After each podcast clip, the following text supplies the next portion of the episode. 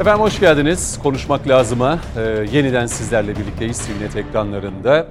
Ve siyasetin gündeminde hafta sonu cumartesi pazara bağlayan gece bir gece yarısı bir bildiri yayınlandı. 104 amiralin bir araya gelerek bir kişi tarafından hazırlanan bir metne imza attıklarını görüyoruz. Ve o metin ey yüce Türk milletiyle birlikte başlıyor ve ardından da hükümete e, yönelik bazı ifadelerle birlikte demokrasiye ayar veriliyor, darbe iması olduğu belirtiliyor. Kimisi ifade özgürlüğü olduğunu söylüyor. Ne var bunda? Darbe marbe yok diyenler var.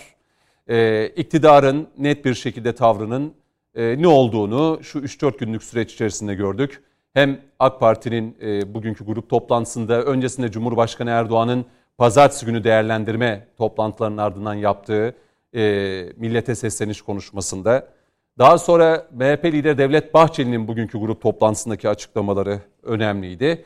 Muhalefet kanadında ise bunun bir e, ifade özgürlüğü şeklinde değerlendirildiğini görüyoruz. Özellikle CHP Genel Başkanı Kemal Kılıçdaroğlu'nun e, grup toplantısında darbe marbe değil kardeşim diyor. Yani emekli askerler mi bu ülkede darbe yapacak diye e, bunun suni bir gündem olduğunu e, belirtiyor Kılıçdaroğlu. Meral Akşener ve İyi Parti cephesinde ise tam bir kafa karışıklığı hakim. Genel Başkan zevzeklik diyor, işi biraz hafife alıyor.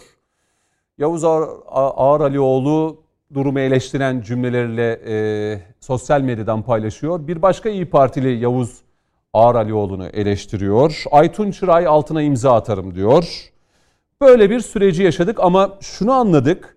Türkiye'de STK'lar, odalar, dernekler, vakıflar, üniversiteler e, çok e, yüksek sesten e, gün demokrasiye sahip çıkma günüdür diyerek e, darbelere karşı ya da darbe imasını taşıyan bu bildirilere karşı tavırlarını net bir şekilde ortaya koydular. Bunu konuşacağız bugün. E, biraz genel itibariyle bunun üzerinden gideceğiz. Hemen konuklarımı sizlerle tanıştırmak istiyorum ee, değerli izleyenler. İstanbul stüdyomuzda iki değerli konuğumuz var. AK Parti 25 ve 26. dönem milletvekili Mehmet Metiner. Daim konuğumuz aynı zamanda. Hoş geldiniz Mehmet Bey. Hoş bulduk. Ee, yine e, hukukçu, avukat Cavit Tatlı bizimle birlikte olacak İstanbul stüdyomuzda. Cavit Bey hoş geldiniz siz de. Hoş bulduk. İyi Nasılsınız, iyi misiniz Cavit Bey? Sağ olun. Sizler nasılsınız? Sağ olun, teşekkür ederim Mehmet Bey. Siz de iyisiniz Çok değil mi? iyiyiz. Peki. şükür. Skype ile iki bağlantımız olacak. iki konuğumuz olacak değerli izleyenler. ASAM terör uzmanı Doktor Eray Güçlüer bizimle birlikte ilk bölümde bizlere eşlik edecek. Eray Hocam merhabalar, hoş geldiniz.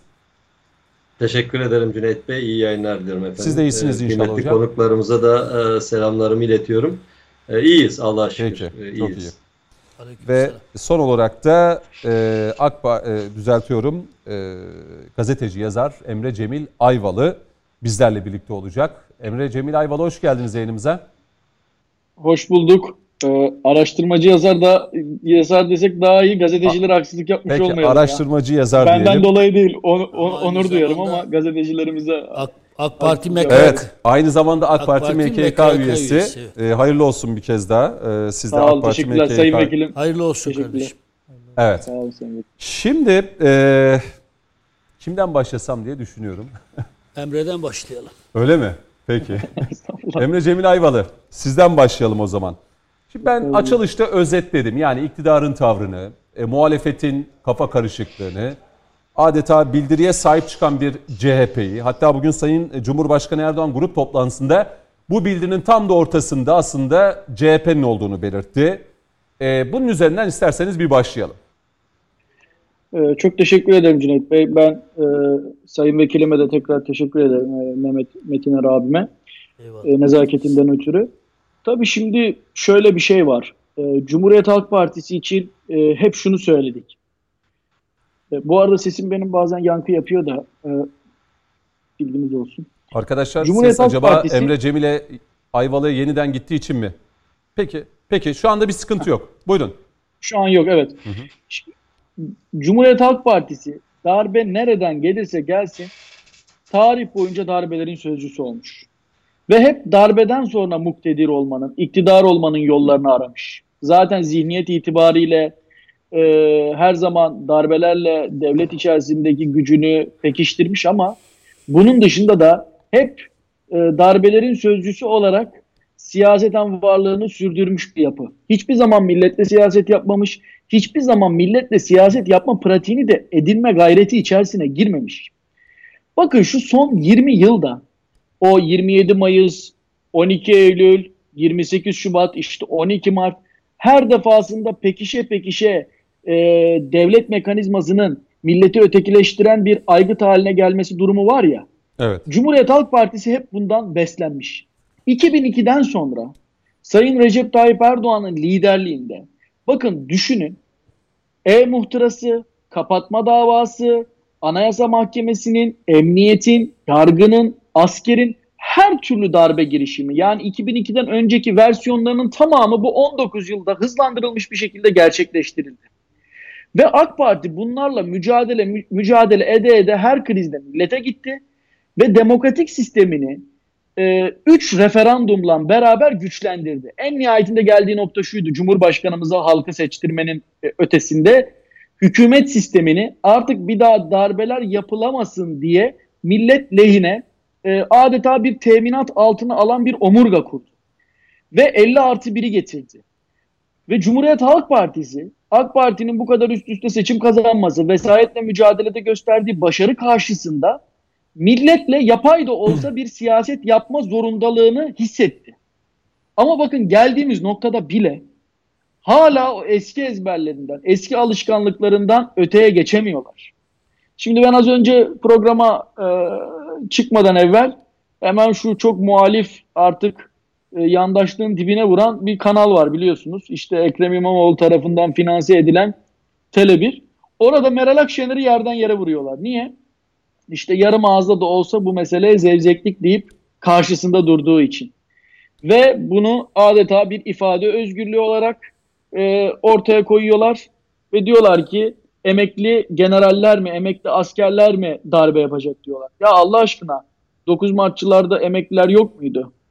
İsmail Karadayı 28 Şubat'ta Sincan'da tankların yürüdüğünü televizyondan öğrenmedim. Bu darbeler 27 Mayıs'taki darbe yapanlar hepsi üst rütbeli asker miydi? Genelkurmay Başkanı'nın haberi var mıydı? Türkiye'de bütün darbeler emir komuta zinciri içerisinde mi gerçekleşti? Ya bunlar ya tarih bilmiyor ya da bizim aklımızda alay ediyor. Şimdi burada şunu özellikle ben girişte çok uzatmadan ifade edeyim. Türkiye'de iki gelenek vardır. Bir, milletten yana siyaset yapıp demokratik tavrı sürdürenler ve e, bu nereden gel- gelirse gelsin karşı duranlar, bu demokratik mekanizmaya herhangi bir müdahaleye nereden gelirse gelsin karşı duranlar. Bir de milletle siyaset yapamadığı için millet dışı mihraklarda iktidarın yollarını arayanlar bunu da bu bunu da daha ziyade darbe yoluyla gerçekleştirmeye çalışanlar. Bu tarih boyunca değişmemiş. Bakın teknoloji de gelişse, medyanın dili de değişse, çağımız da değişse, milli gelir de kat ve kat artsa, ne olursa olsun bu taraflar değişmedi, değişmiyor. Tarih boyunca böyle olmuş. Hı hı. Cumhuriyet Halk Partisi ve zihniyeti milletle barışık bir e, tutum içerisine giremediğinden, bu genetik olarak olmadığından işte ne yapıyorlar? Millete karşı bir tutumun her zaman sözcülüğünü yapıyorlar. FETÖ'de darbe yapsa bunlar sözcüsü, işte bildiğimiz geleneksel darbeci yapılar da darbe yapmaya kalksa bunlar sözcüsü. Bu asla değişmiyor. Peki. Şimdi tabii e, Emre Cemil Ayvalı'yı dinlerken şimdi muhalefet hep diyor ya biz her türlü darbeye karşıyız. Terör nereden gelirse gelsin biz teröre de karşıyız deyince evet. e, açıkçası şu düşünce de aklıma geliyor. Ya muhalefet için bir fırsat herhalde. Yani gece bir buçukta eğer bu bildiri yayınlanıyorsa ben muhalefet partisinin genel başkanı olsam ya görürüm gece saat bir buçukta yatağımdan zıplarım. Ya bu kardeşim nedir hani kurmaylarıma seslerim hemen bir şey yazın bir metin işte en sert bir şekilde ben buna karşı çıkıyorum diye bir karşı bildiri yayınlarım. Yani hani millet nezdinde de eğer bunun yer tutmasını istiyorsa muhalefet eğer iktidar olmak istiyorsa yani bunlar aslında önemli şeylerdir. Belki bakıldığında çok şey gelmeyebilir ama e, muhalefetin böyle bir tavır içerisine girmesi gerekirken Sayın Kılıçdaroğlu ne darbesi kardeşim diyor. Ya aynen bu cümleleri yani darbe marbe yok diyor. Artık Türkiye'de darbe marbe olmaz diyor. Bunu 15 Temmuz'dan önce de demişti. Ee, darbe, şuraya getireceğim. Darbe yani şuraya evet. getireceğim aslında. Belki pası da Eray Güçlü'ye atacağım ardından İstanbul Stüdyosu'na döneceğim. Yani bir fırsat muhalefet için darbelere eğer karşıysanız bunu fiiliyata da dökmeniz ve söyleme de dökmeniz gerek. Eray Hocam ne dersiniz? Dediğiniz gibi aslında e, önemli bir fırsat. Aslında sadece muhalefet değil, bütün herkes için e, bir Bu- fırsat. Bütün partiler için. Bakın ba- tabii yani sadece parti de değil efendim. Yani e, burada toplumsal e, kurum ve kuruluşlar, STK'lar, e, yine toplumun temsilcisi olan kanaat önderleri yani e, bu herkes için bir fırsat ve işte üniversiteler tabii ki yani bakınız şimdi birazdan gireceğim ben o konuya e, yani o amirallerin bildirisiyle Tabii. itibaren bir e, kronoloji sizlere sunmaya çalışacağım. Yani şimdi baktığımızda mesela biz ASAM olarak bu konuda bir bildiri yayınladık anında. Bu Doğru. sivil toplum kuruluşu e, yani e, birkaç bin e, üyesi olan, aktif üyesi olan e, önemli bir e, yapı. Bakın bizim gibi diğer pek çok STK'lar, dernekler Hı hı. bizzat gidip işte e, özellikle e, adliye binalarının önünde basın açıklamaları yaptı. Yani bu iş sadece siyasetten e, ya da başka yerlerden ibaret değil, e, toplumun çok geniş bir kesiminden e, çok ciddi şekilde bu e, tepki aldı. Şimdi size ben soruyorum, siyasetçi değilim. İki kıymetli siyasetçimiz var, Emre Bey ve e, Sayın Vekilimiz Mehmet e, Metiner Bey. Yani size şunu sormak isterim. Hani ben akademisyen, siyasetçi olarak size şu cevabı bulmak lazım. Yani toplum bu kadar tepki gösteriyorsa siyaset kurumu bu tepkileri göz ardı edebilir mi ya da bu tepkilere aykırı hareket edebilir mi? Ederse ne kadar normal? Yani siyaset kurumu zaten halkın sesi olmak zorunda değil mi? Kendi fikri olmasa bile. Ki kendi fikri olması lazım değil mi? Yani muhalefetin asıl bu, bu, bu noktada fikri olması lazımken halkla çok ciddi bir çelişki içerisinde olduğunu görüyoruz e, işte muhalefetin. Yani bir de e, buradan tabii e, şunu da ifade etmek lazım. Bakınız şimdi e, emekli e, amiraller darbe mi yapacak? Ya efendim zaten bir darbe olgusu, bir da, kavramsal olarak zaten pratikte hiçbir zaman tek bir e, güçle yapılmıyor. Bunun e, medya ayağı oluyor, başka işte STK ayakları oluyor, basın ayağı oluyor. İşte çeşitli şekillerde pek çok unsurun, darbeci unsurun e, birleşiminden oluyor. Ama bunların içerisinde bir çekirdek e, e, nasıl diyelim bir çekirdek manivela etkisi yapan bir unsur vardır. Hı hı. İşte asıl burada darbe mi yapacaklar sorusu hani halkta şöyle. Evet yani amiraller emekli adamlar yani darbe mi yapacaklar? Hayır darbe yapamazlar yani onu söyleyeyim ama ne yaparlar? Yani bir süreci başlatabilirler. Hı hı. Bunu artık olağan hale getirebilirler. Sıradanlaştırabilirler. Sanki normalmiş gibi insanların gözünde. Bakınız artık devrim, e, günümüz e, algı operasyonları devri. Ve Türkiye Cumhuriyeti Devleti buradan da başka yerlerde de ifade ettim. E, dünyada en fazla algı operasyonlarına maruz kalan ülkelerden bir tanesi. Özellikle sosyal medya operasyonları ve işte e, algı operasyonları. Şimdi burada kavramları düzgün yerine koymak lazım. Nedir burada? E, yani e, bu olayın önemsizleştirilmesi, sıradanlaştırılması bile aslında gelecekte darbe konusunda niyetli olanlara da bir e, nasıl zemin oluşturabilir. Hmm. Zaten burada e, baktığımızda e, evet 104 ya 80 milyon denizci var bu ülkede. Değil mi yani? Sonra bu ülkenin emekli amiralleri 104 kişiden oluşmuyor. Bakarsanız yani e, daha, daha pek çok kıymetli e, amirallerimiz var. Hatta Onların bu hiçbir bildiriye şekilde- imza atmayan amiraller de var yani metne bakıp. onu söylüyorum. Hı. Onu söylüyorum. Bakınız yani çok değerli e, bu konuda işte e, nasıl diyelim e, fikir üreten, gerçekten yayınlar yapan çok değerli e, insanlar var, amiraller var. Onların e, imzasını ben göremedim. Yok. E, yani tabi burada ismen de zikretmek istemiyorum ama herkes onları biliyor. Evet, Sadece evet. o da değil. Yine emekli diğer e, askeri kesim var. Yani bir tek e, amiraller mi düşünüyor Montreux'u? Yok biz de düşünüyoruz. E, Ben de emekli askerim. Benim gibi pek çok emekli asker var ve Montreux'u yakinen takip ediyoruz. E, Efendim e, işte Kanal İstanbul'un Türkiye'ye katacakları, oluşturacağı yeni katma değerleri ve hem e, ekonomik hem sosyal hem de siyasal anlamda Türkiye Cumhuriyeti Devleti'nin elini nasıl güçlendireceğini biliyoruz ve bunları ifade ediyoruz. Peki E şimdi Hocam araya gireceğim. Yani Şimdi- şöyle bu, bu, bu, bu konular sadece e, amira burada bildiride sanki öyle de bir algı yaratılıyor Cüneyt Bey. Bakın sanki sadece bu 104 kişi e, hani devletin selameti açısından bunları düşünmüş de bunun dışındaki amiraller, denizci amiral olmayan denizci subaylar, emekli e, efendim e, ya da diğer e, subaylar, am- emekli e, durumdaki e, subaylar, generaller sanki bunları hiç düşünmüyor. Hiç öyle de bir durum var yani. Hayır doğru değil e, bil fiil e, Türkiye'nin gerçekleriyle son derece ilgili, son derece alakalı. Bu Hı. konuda çalışan ve bilgi üreten çok da büyük bir askeri kesim var. E, onları da e, sanki göz ardılıyor, göz ardı ediliyor da ya da sessizlik üzerinden sanki darbeciymiş gibi de böyle bir algı oluşturmaya çalışıyor. Dolayısıyla doğru değil bunlar. E, bu dönemde de zaten bunun bu şekilde açıklanması hiçbir şekilde tasvip edilir bir tarafı yok ve milletimizin de rahatsız etmiştir. Milletimizin vicdanında da ka- karşılık, e, olumlu bir karşılık bulmamıştır. Aslında tam da onu soracaktım da siz me- mevzuya konuya girdiniz Eray Hocam.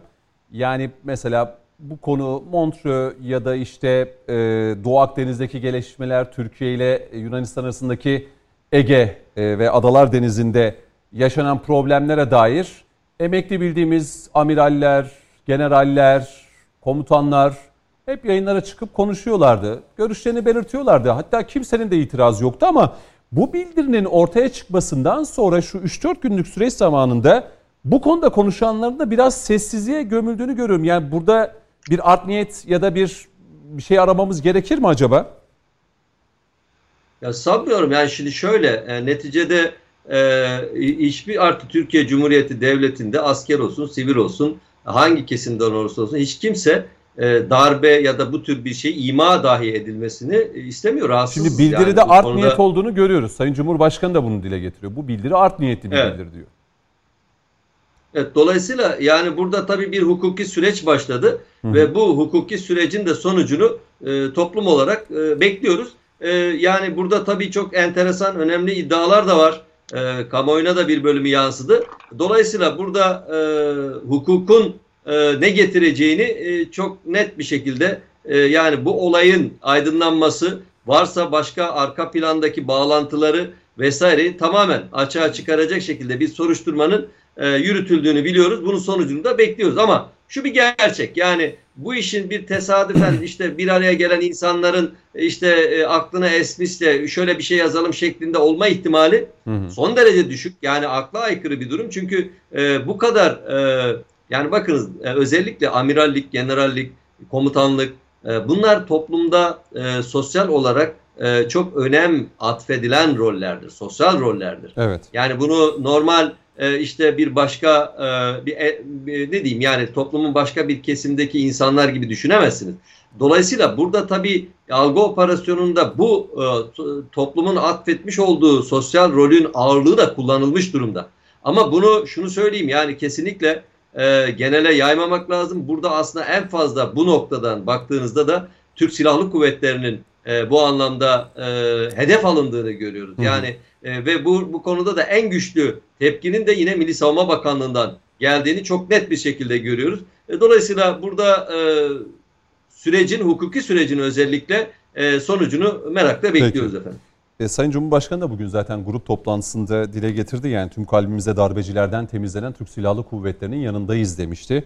Aynı zamanda mavi vatanı canı pahasına savunanlar göz bebeğimizdir, darbeciler hariçtir diyerek de e, bugünkü grup toplantısında mesajları vermiş. Bak, Şimdi- bakın size enteresan bir şey söyleyeyim. Yani bugün mavi vatan konseptini, Hı hı. kavramını ortaya atan e, denizci, kıymetli denizci amirallerimiz, subaylarımız vesaire yani bu iş- işte gerçek emeği olan, akademik çalışmalar yapan hiçbir e, e, kişinin bu bildiride imzası yok. Onu da Doğru. size söyleyeyim. Doğru.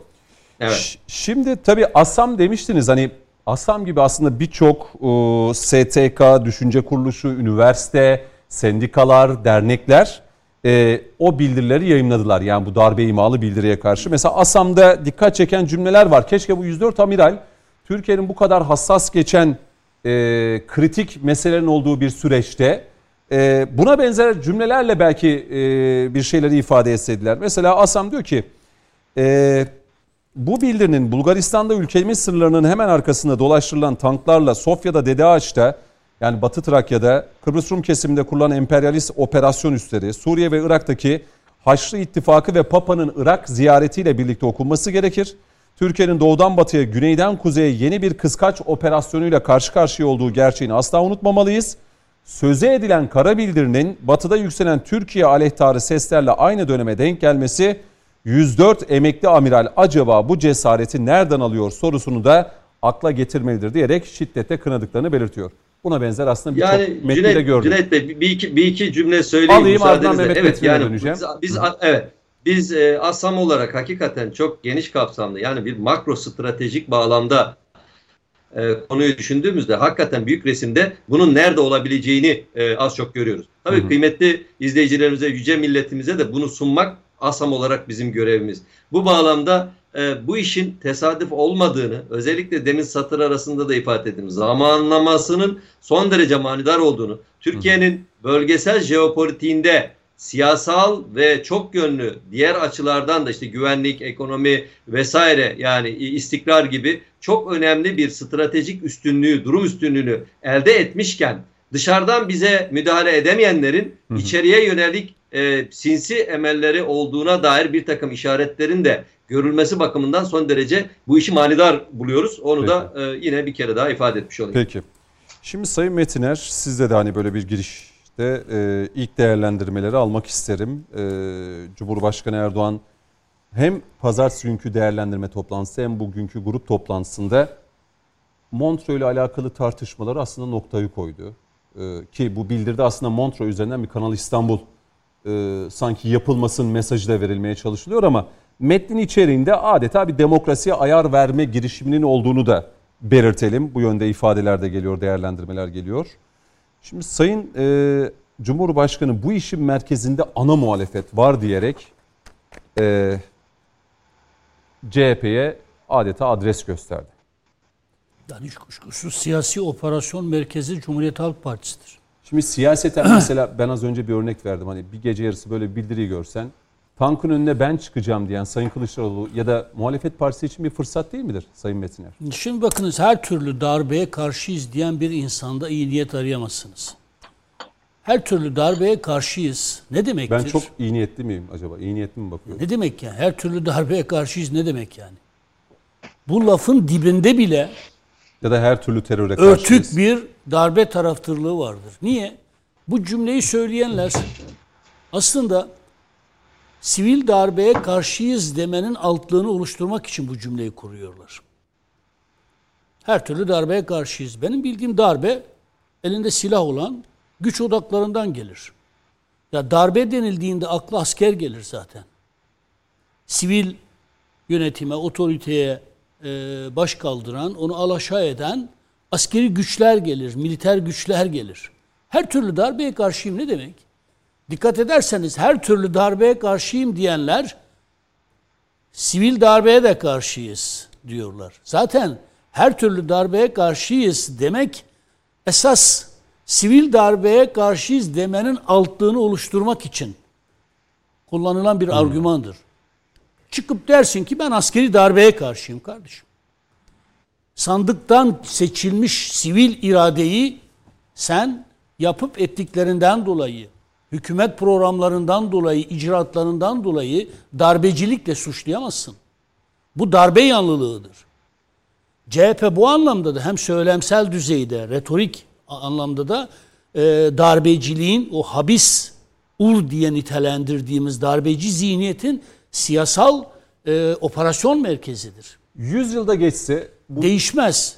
CHP'nin genleri böyle. Değişmez. Darbeci zihniyetin merkez üssüdür CHP. Şimdi sivil darbeye karşıyız dediğiniz andan itibaren bitti. Ne demek sivil darbe ya? bir ek vereyim belki devam etmenizi isteyeceğim. Bugün Saadet Partisi Genel Başkanı Temel Karamollaoğlu'nu da izledim. O da şey şu cümleyi sarf etti. Darbeler sadece postalla değil e, zam ve vergilerle de olur şeklinde bir cümle sarf etti. Yok yok. Hani Millet İttifakı bu ya. Hiç Nasıl? yok. Bu çok ciddi bir ciddiyetsizlik bir Ya kere her şeyden yok. önce. Temel- Bu Bunu neden sulandırmak. Hani bir, bir Millet İttifakı var belki dışarıdan da destekleyenler. Yani genel itibariyle bu bildiriye karşı net bir tavır koymadıklarını e, ortaya bu- koymak için bu cümleyi. Temel Bey'in söylediklerini ciddiye alıp cevap vermek bile zaman kaybıdır ya. Kusura bakmasın ya. Bizim gençliğimizi çaldıkları için sadece kendilerine hayıflanıyoruz ya. Biz bunlara vaktinde nasıl abi demişiz ya. Milli görüş liderleri, kanaat önderleri, siyasi aktörleri diye nasıl peşine girmişiz. Ben Mehmet Metin olarak 15 yaşında başlayıp şu an 50-61 yaşındayım. Bu zamana kadar onlara verdiğim hakkımı helal etmiyorum kardeşim. Bir hakkım varsa eğer bu kadroya hakkımı helal etmiyorum. Sebep? Sebep bu işte ya. Aleni bir savaş. darbe var ya. Bir darbe girişimidir bu bildiri ya. Biden ittifakının Türkiye'ye yansımasıdır bu. Ha, dostlarımız. Ya kardeşim bakınız sen eğer bölgeyi, dünyayı, Türkiye'yi okuyamıyorsan, Biden'ın hedef ülke olarak Türkiye'de yapıp etmek istediklerini okuyamıyorsan siyaset yapmayacaksın kardeşim. Biden ne dedi? Seçilirsem öncelikli hedefim Suriye'nin kuzeyinde PKK'ya devlet kurdurtmak ve ne pahasına olursa olsun 15 Temmuz'da başaramadığımızı siyasi yollarla başarmaktır dedi. Erdoğan'a alaşağı edecek, Erdoğan'a karşıt ne kadar unsurlar varsa bir arada Destekleyeceğiz. ortak cephede buluşturmaktır dedi. Eğer Temel Bey, gençliğimizi çalan Temel Bey, uğrunda ölümlere gittiğimiz Temel Beyler bunu görmüyorlarsa, bu darbecilerin, darbecilerin arkasındaki Biden zihniyetinin arkasında hizalanıyorsa e, ona sadece hayıflanırız. Bizim söyleme hakkımız var. Mehmet Metiner gibi insanların söyleme hakkı var. Çünkü biz ter döktük ya. Sokaklarda vuruştuk. Hapis yattık, işkence gördük. Temel Bey gö- gördü mü görmedi mi bilmiyorum. Bizim söyleme hakkımız var kardeşim. Erdoğan'ı alaşağı etmek için her yolu deneyeceğini söyleyen bir Biden yönetimi var. Ve siz bu bildiriyi masumane bir şekilde hem sokakta da başka bir darbe var. Zamlarla bilmem nelerle. Bu mu yani? Bu mu? Peki 28 Şubat'ta gözümüzün önünde Erbakan hükümetini deviren çevik bir cuntasının o günkü genelkurmay cuntasının ki bu bildirin altında imzası olanların tamamına yakını o dönemde bu darbenin şu ve bu şekilde içinde olan unsurlardı. Darbenin merkez üssü zaten deniz kuvvetleriydi. Temel Bey yani insan Erdoğan'a karşı olur da ya bu kadar düşmanlarla bir safta hizalanmaz ya. Kendi düşmanlığın varsa eğer bunu kendin yürüt, bunu anlarız, anlamlandırırız. Ama başka düşmanlarla işbirliği yaparak Erdoğan düşmanlığında pervasız bir yere savrulursanız size hakkımızı helal etmeyiz yani. Şimdi senin kanlılıkla şunu yapalım. Bakınız ben kendim şahsen her türlü teröre karşıyım diyen bir insana inanmam. PKK, PKK terörünü konuşuyorsunuz. Adam ben PKK terör örgütüdür, PKK terörüne karşıyım diyeceğine e ben her türlü teröre karşıyım. Kardeşim benim senden istediğim cevap bu değil ki. Bir, PKK'yı terör örgütü olarak kabul ediyor musun? İki, PKK'nın bu yapıp ettiğini terör eylemi olarak kabul ediyor musun? Yani PKK terör örgütünün eylemine, bu terör eylemine karşı çıkıyorum diyor musun? Diyemiyor. Ne diyor? E biz her türlü teröre karşıyız. Darbede Geç de bunu. yine aynı cümleyi görürüz. Şimdi 15 Her türlü Temmuz'da darbe. da 15 Temmuz'da da her türlü darbeye karşıyız dediler. Peki 5 gün sonra 20 Temmuz'da ne dediler? Sivil darbe dediler. Bugünkü söylemin aynısı. Sivil darbe dedikleri şey nedir? Devlet kendini, milletini korumak için, demokrasisini korumak için olağanüstü hal rejimi ilan ediyor. Peki olağanüstü hal rejimi anayasal bir rejimdir aynı zamanda. Hukukun içinde öngörülen bir tedbirdir. Siz nasıl sivil darbe edersiniz ya? Nasıl sivil darbe edersiniz? Demek ki ha siz darbenin merkez üssüsünüz. Şimdi Kemal Bey 15 Temmuz'da darbeye karşı olduğunu gösterir ne yaptı? Her türlü darbeye karşıyım diyor da yeni kapıya da gelmek zorunda kaldı. Gelmez olaydı keşke. Yani gelmez olaydı. Çünkü onu oraya oturtanlar zaten darbenin sözcülüğünü yapsınlar diye. Erdoğan karşıtı e, cephenin siyasi sözcülüğünü yapsınlar diye Kemal Bey'i oraya oturttular. Kemal Bey'in başka bir fonksiyonu yok ki. Yani yani Pensilvanya e, Amerika'nın hangi açıdan işine yarıyorsa Kemal Bey de siyaseten Amerika'nın o işine yarıyor. Bakınız Millet İttifakı diye tanımladığımız ittifak Sayın Bahçeli'nin de dediği gibi bir zillet ittifakıdır. bir Amerikan ittifakıdır, bir Biden ittifakıdır. Bunu seçmenlerinden bağımsız olarak söylüyorum.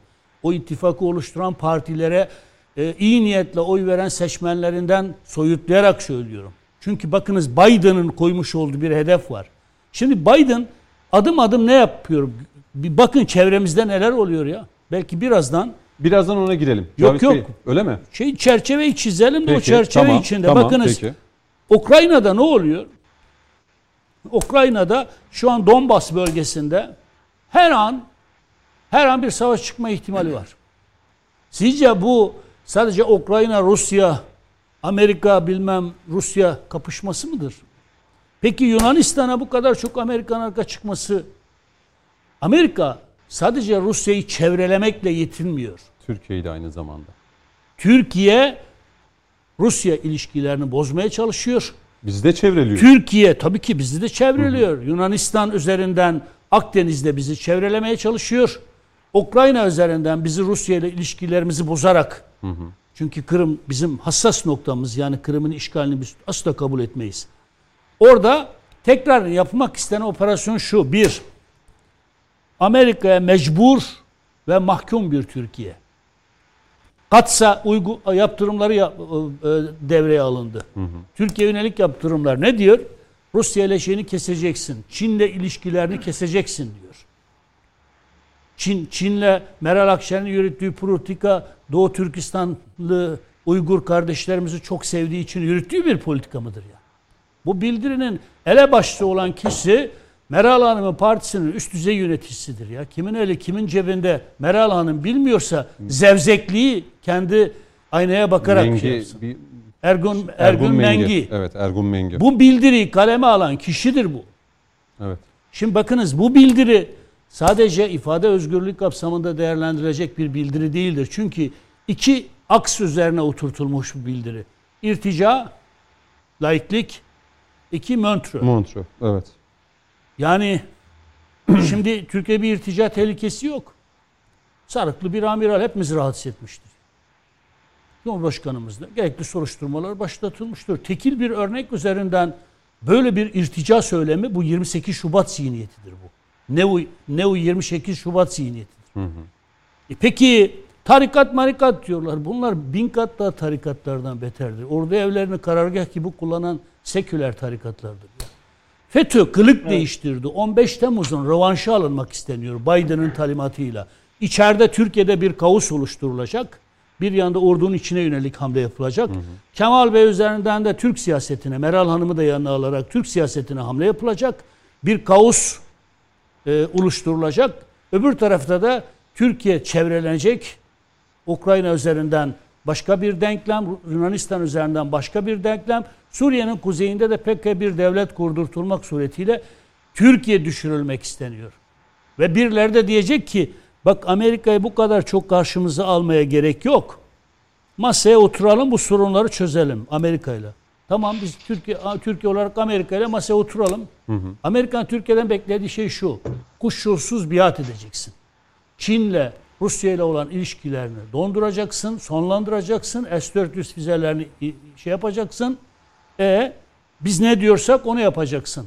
Biat eden bir Doğru. Türkiye. Şimdi bu yüzden bu darbe bildirisini sadece bir bildiri olarak görmek, göstermek ihanettir. Bakınız da bildirinin kendisi ihanettir. Ama bu konuda müsamahakar siyasi demeçler vermek, fikir ve ifade özgürlüğü kapsamında değerlendirmeler yapmak bilesiniz ki kim bunu yapıyorsa bu darbeci zihniyetin ayaklarını oluşturuyorlar. Çünkü aynı sözleri FETÖ için de söylediler.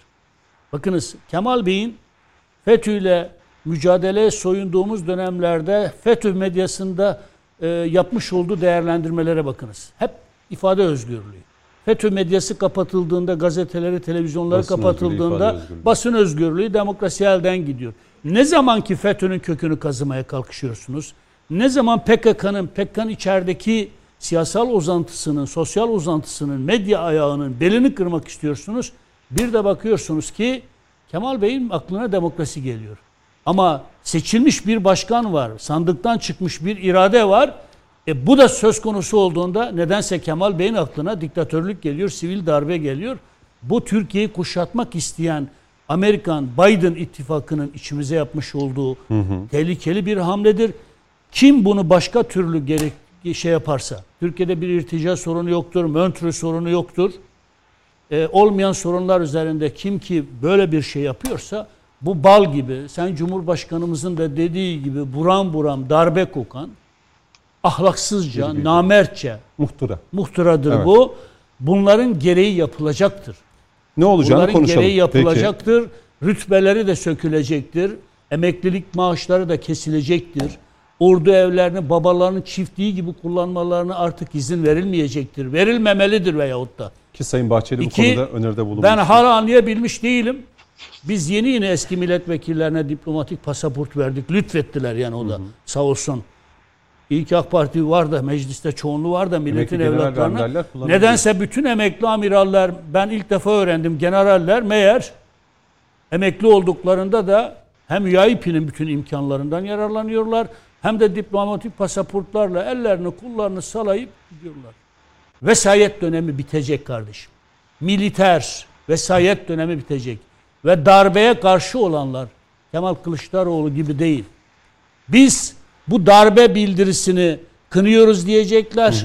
Bu amiral e, eskilerinin Amerikan Biden talimatıyla hareket ettiklerini söyleyeceklerdir. Her türlü darbeye karşıyız, sivil darbeye de karşıyız gibi ahlaksızca beyanlarda bulunmayacaklar. Bu darbe çığırtkanlığının, sözcülüğünün e, diğer bir adıdır. Sayın Cumhurbaşkanımızın da bugün altını çizdiği şey budur.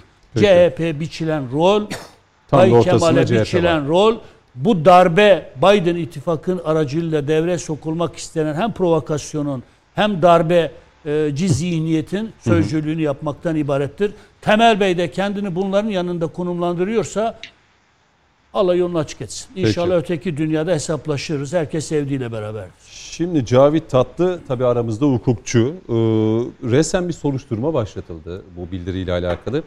Muhalefetin e, adeta e, söylediği cümle bu. Yani ifade özgürlüğü söyleyebilirler. Yani bir bildiriyle ya da emekli olan bu amiraller ülkede darbe mi yapacaklar diye. Ee, bu konuda hani çok da iktidarın sert sözlerle eleştirdiği dilin tam karşısında olduklarını görüyoruz. Hukuki bir süreçle başladı. Ee, yani baktınız, metni okudunuz herhalde Cavit Bey. Evet. Ee, ne diyorsunuz yani hani hukuken e, bu metinde bir sorunlu bir dil var mı? Hukuken bir e, işlenen bir suç var mı? Biraz bir- bir oradan gidelim isterseniz. Çünkü e, gözaltına alınan isimlerin vermiş olduğu ilk açıklamalara da baktım avukatları aracılığıyla. Ya diyor birisi işte Ergun Mengi hazırladı. Bize önümüze getirdi. Biz de baktık beis görmedik. imzaladık diyorlar. Şimdi öncelikle yaşadığınız ülkenin gerçeklerini bilmeniz lazım. Bu ülkede e, yaklaşık 10 yılda bir ya darbe olur ya postmodern darbe olur Muhtıra olur. ya şey muhtıra olur, bildiri olur, bir şey olur. Bu belgeye baktığınız zaman 15 Temmuz'daki yayınlanan televizyondan okunan belgeyle çok benzer paralel olduğunu görüyorsunuz. Ama bir, bir farkı var. Askerler hazırlamamış. Bunu belli. Hmm. Benim dikkatimi çeken şeylerden bir tanesi. Ben asker mantığıyla hazırlanmadığını düşünüyorum. Ama son paragrafta tüm darbe bildirilerinde olduğu gibi Atatürk vurgusu var. E, Cumhuriyet vurgusu var. Cumhuriyet ilke ve vurgusu var. Onun Bunların da- hepsi var. Hı hı. Şimdi 28 Şubat sürecini, 15 Temmuz'u, 27 Nisan'ı, 12 Eylül'ü, 12 Eylül'le biz 60 darbesini e, kitaplardan okuduk. 71'i kitaplardan okuduk ama daha sonrasını yaşadık. E, bizim 90'lı yıllarda üniversitede olduğumuz dönemde genç subaylar rahatsız olurdu. Gazetede genç subaylar rahatsız olurdu. Daha sonra balans ayarı yaparlardı. Sonra postmodern darbe yaparlardı. Burada savcılığın bu işe el koymasından daha doğal bir şey yok. Öncelikle onu söyleyeyim. Hmm. Yani böyle bir metin gece yarısı yayınlanıyorsa darbe tarihi bu kadar e, darbelerle anılan tarihi, siyasi tarihi kötü olan bir ülkede eğer savcılık bu araştırmayı yapmıyorsa işte o zaman yargı darbesi vardır. Hmm. Çünkü yargı işini yapmak zorunda. Da, e, tam da bunu yapacak. Şimdi bir şeye ayrıntıya dikkat Tabii çekmek ki. istiyorum. Bundan iki hafta evvel AK Parti Genel Merkez'de çalışan, ofiste çalışanlardan bir tanesi Ayvatoğlu. Soy isimli bir e, kişinin üzerinden koparılan fırtınayı hatırlayalım. Ne dediler? Dediler ki haklı olarak söylediler. Bağlantıları var mı? İşte o uyuşturucu maddesini nereden aldı? Tüm ekonomik geçmişini araştırılsın. Ben de diyorum ki savcılık şu anda bu 104 kişinin hepsinin bir bu belgeyi kim hazırladı? Bu çok önemli. Niye? Bu 104 kişi bizim gibi normal sivil hayattan gelen kişi değil. İstihbarat, karşı istihbarat dahil tüm konularda ne aldı bu insanlar? Eğitim aldılar. Önüne getirildi, baktık, imzaladık. Bu, bu kadar basit değil. İki, bu amiraller acaba şu anda bu amirallerden ya da bunu imzalayın diye gönderenlerden eee şirketlerde yönetim kurulu üyesi olan var mı acaba? Hangi şirkette? Var mı? Savcılık bunu araştırmak zorunda. 3. Bu kişiler acaba bu 104 kişi deniz kuvvetlerinde çalışırken bazı şirketlere ihale verildi mi? Oradaki imzaları ne? Bunlara da bakılması gerekiyor. Tabii Koç ailesiyle bağlantıları nedir? Başka siyasilerle bağlantıları nedir? Bunların bunların hepsi araştırılmadan bu kişiler suçludur, suçsuzdur. Tamam, Bir şey diyemeyiz. Ne çıkacak diyelim yani bazı isimler Şimdi- şimdi, Sayın Metiner zikrettiği için. Şöyle söyleyeyim. Bunlar araştırıldıktan sonra savcı o ifade özgürlüğü müdür? Yoksa arka tarafta gerçekten bir darbe hazırlığı mıdır? Ne olduğunu ortaya koyacak. Bunu yapabilecek, neresi yapacak? Ee, Orman Genel Müdürlüğü yapmayacak, savcılık yapacak. Ve bal gibi de ben buradan baktığım zaman bir vatandaş olarak Organize bir durum mu var? organize olduğunu düşünüyorum. Ya burada o 104 kişi oturup zaten hazırlamaz. Bunu 3 kişi 5 kişi hazırlar. Bu 3 kişi 5 kişi 104 kişinin içerisinden belli kişilere ulaştırırlar. Zaten WhatsApp grubundan falan bahsediliyor.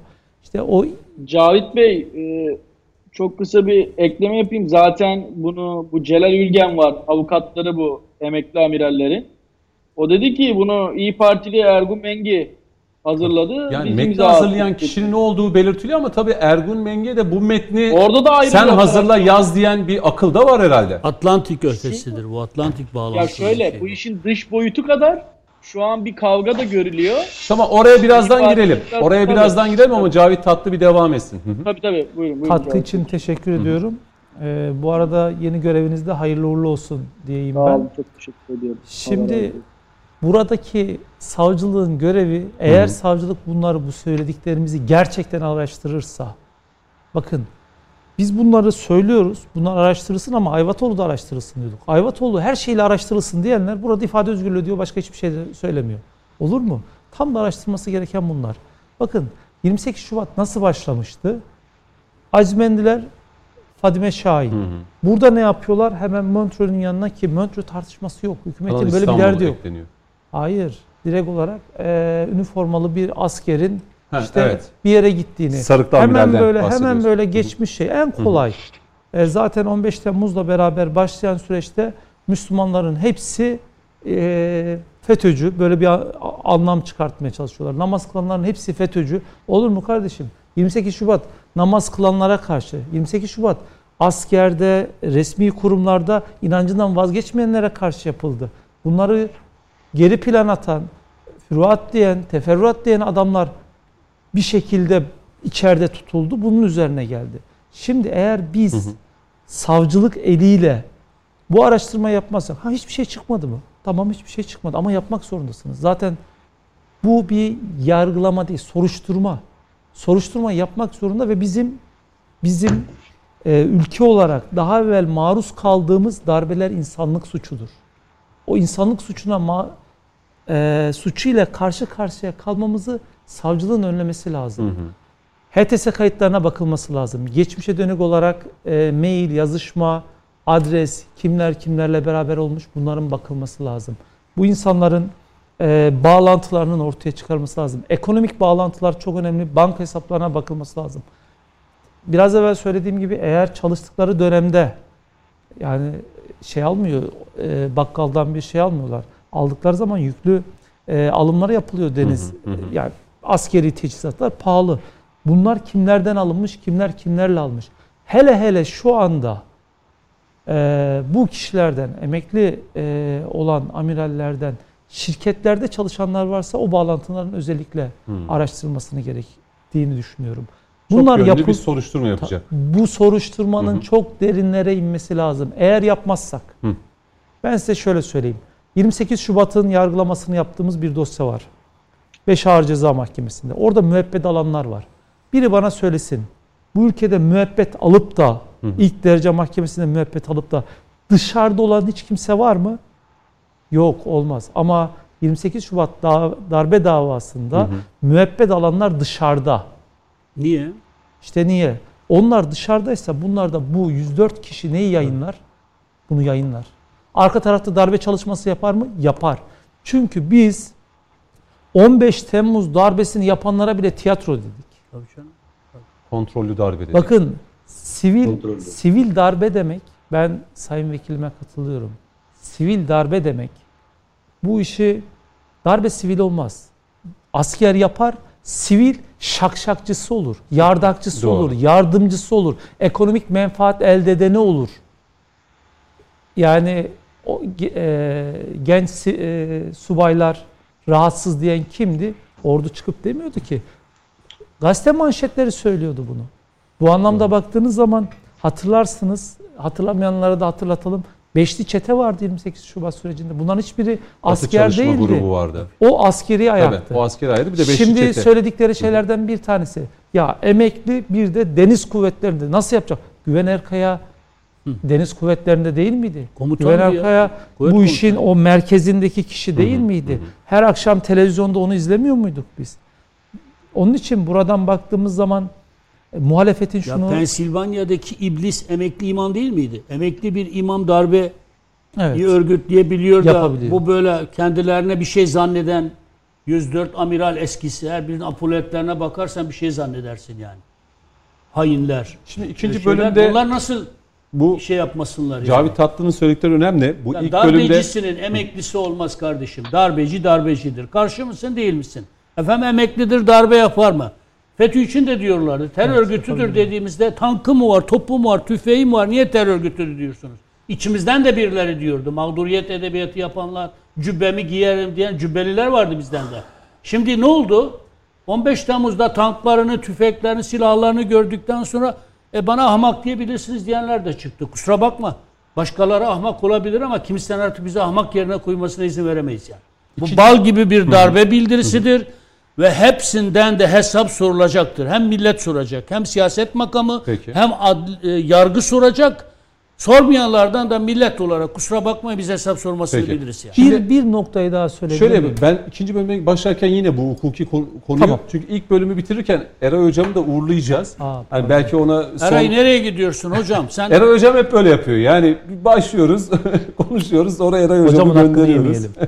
Eray hocam bir 3-4 dakika zamanım var. Belki hani hem Cavit Tatlı'nın hem Sayın Metiner'in e, değerlendirmeler yüzünden size e, sözü bırakayım. Yani Türkiye'de e, darbe yani darbe iması bu bildiri üzerinden bile e, yani 15 Temmuz'da yaşadığımız çok büyük bir acı var. Acı bir tecrübe var. Şimdi bir bildiriyle alakalı işte muhalefet diyor ki ne darbesi kardeşim diyor ya. Darbe marbe artık Türkiye'de olmaz. Ama her daim herhalde tetikte olmamız gereken bir süreci de yaşıyoruz. Çünkü hem Biden yönetimi hem etrafımızda yaşananlar aslında e, Türkiye'de böyle bir şeyin e, olmasına gebe olabilir mi? Yani biraz önce e, sayın vekilimiz e, gerçekten çok net ve çok güzel açıkladılar. E, Şimdi şöyle yani burada yani biz de askeriz ve hani o işin atmosferini bilen insanlarız. Yani bu söylemin ne manaya geldiğini çok net anlayabiliyoruz. Burada tabii çok net bir şekilde içeriğinde e, bir e, işte özellikle son sondan bir önceki paragrafa bakarsanız e, yoksa aksi takdirde şunlarla şunlarla karşılaşacak Türkiye Cumhuriyeti'nin e, önceden karşılaştığı büyük risklerle karşılaşacak. Yani şimdi e, tam da böyle artık 15 Temmuz'dan sonra artık ülkemizde çünkü Cumhurbaşkanı hükümet sistemine de geçtik.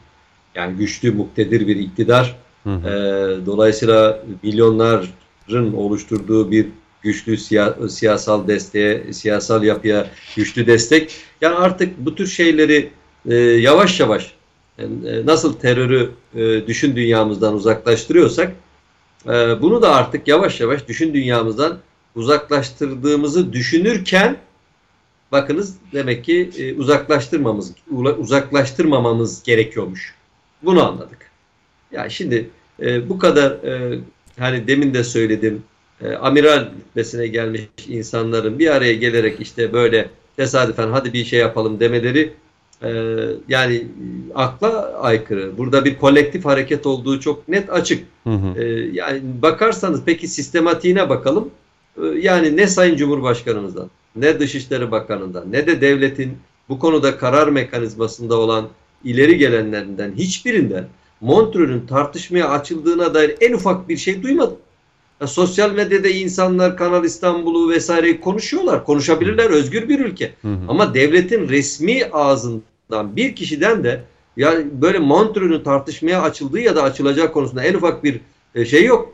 Yani daha iyisi gelirse tabii ki bütün anlaşmalar için bu geçerli. Yani daha iyi bir anlaşma fırsatı yakalarsa Türkiye niye önceki anlaşmaya razı kalsın? Tabii ki halk için, toplum için, devlet için daha iyisini yapmak e, yürütmenin görevidir, siyasetin Hı, görevidir. Hani şimdi bakarsanız bir olmayan bir şey var. Olmayan bir şey üzerinden bir olgu yaratılıyor bakın. Ve bunun bir toplumsal karşılığı oluşturulmaya çalışılıyor. Bu toplumsal karşılık üzerinden sanki varmış gibi bir siyasal e, söylemler, siyasal karmaşa, siyasal e, efendim söyleyeyim yeni bir siyasal atmosfer. Yani ülkemize, toplumumuza, devletimize e, zararlı olan yeni bir zehirli atmosfer, e, yeni bir zehirli iklim yaratılmaya çalışılıyor. Biz bunları görüyoruz. Güvenlik uzmanları olarak ben bunu görüyorum. Yani ve e, bunu kıymetli izleyicilerimize, yüce milletimize de anlatmak bizim görevimiz. Dolayısıyla bunların hiçbirinin tesadüf olduğunu kimse düşünmesin. Bu milletin aklıyla da kimse dalga geçmeye kalkmasın. Ama e, işte e, bu konuda yazılar da bu sefer olmadı. Yani buradaki amaçlanan aslında çok yönlü, çoklu amaçlar vardı Hı. ama olmadı. Ne Biden ne de onun arkasındaki karanlık güçlerin bu ülkeyi yeniden karıştırma, yeniden eskiye özlem, yeniden o karanlık zihniyetlerin e, öne çıktığı bir atmosfere izin vermesini kimse beklemesin. Yani bakınız bugün işte Montreux ile başlıyorsunuz. Hani olmayan bir şey. Hadi olmayan bir şey. Tamam Montreux'u tartış. Yok değil. İşte nedir? Ee, olmayan bir olgu olduğu için e, Atatürkçülüğü tartışmaya açacak. Bakınız e, başörtüsünü tartışmaya açacak. Laikliği, anti laikliği tartışmaya açacak. Yani şimdi efendim bunlardan kime e, fayda gelir? Yani bu millet başörtüsü meselesinden, laik anti laik e, kavramından, Büyük Atatürk'ün tartışmaya açılmasından neler çektik yani? Evet bu devletin kurucusu, e, lideri Büyük Atatürk'tür, or, milletin ortak değeridir. Ama bunun başka bir mecralara çekilerek farklı e, araçlar üzerinden ya da araçsallaştırılması farklı, farklı mecralarda araçsalla, araçsallaştırılması hiç doğru değildir. Peki. Size şunu söyleyeyim. Bakın, son cümle. E, son cümle. Hı hı. Bu işin hukuki e, sonucunu hakikaten bir kıymetli Avukat Bey, e, Sayın Cavit Bey çok net açıkladı. Bütün bağlantılarıyla HTS kayıtları dahi bunlar araştırılacak. Bugün e, işte ya bunlar darbe mi yapar diyenler sözlerine dikkat etsinler. Yarın eğer herhangi bir şey çıkarlarsa bu sözlerin arkasında durmaları gerekecek çünkü. Yani o yüzden biz bile ihtiyatlı konuşuyoruz. Yargı Doğru. bunu şey, ama ama maalesef yani bu da Türk siyasi literatürüne ya da Türk tarihi içerisinde bir ima, darbe iması hı olayı olarak da maalesef Doğru. girmiş durumda. Yani 27 Nisan e muhtırasından sonra bir de 5 Nisan darbe bildirisi diye tarihteki yerini alacak. Öyle gözüküyor. Öyle ee, Eray Hocam çok teşekkür ederim. Sizi uğurluyorum. Ben, ben biz, de çok teşekkür biz ederim. Biz ikinci bölümde üç değerli konukla devam edeceğiz. Saygılarımı sunuyorum. Sağ çok olun, sağ olun, var olun. Yüreğine sağlık. Teşekkür Seni ederim. Sağ olun. Hocam. Peki. Sağ olun. Biz de sizi Hadi bir araya gidelim. Bir 6-7 dakika sonra saat başında konuşmak lazıma devam edeceğiz.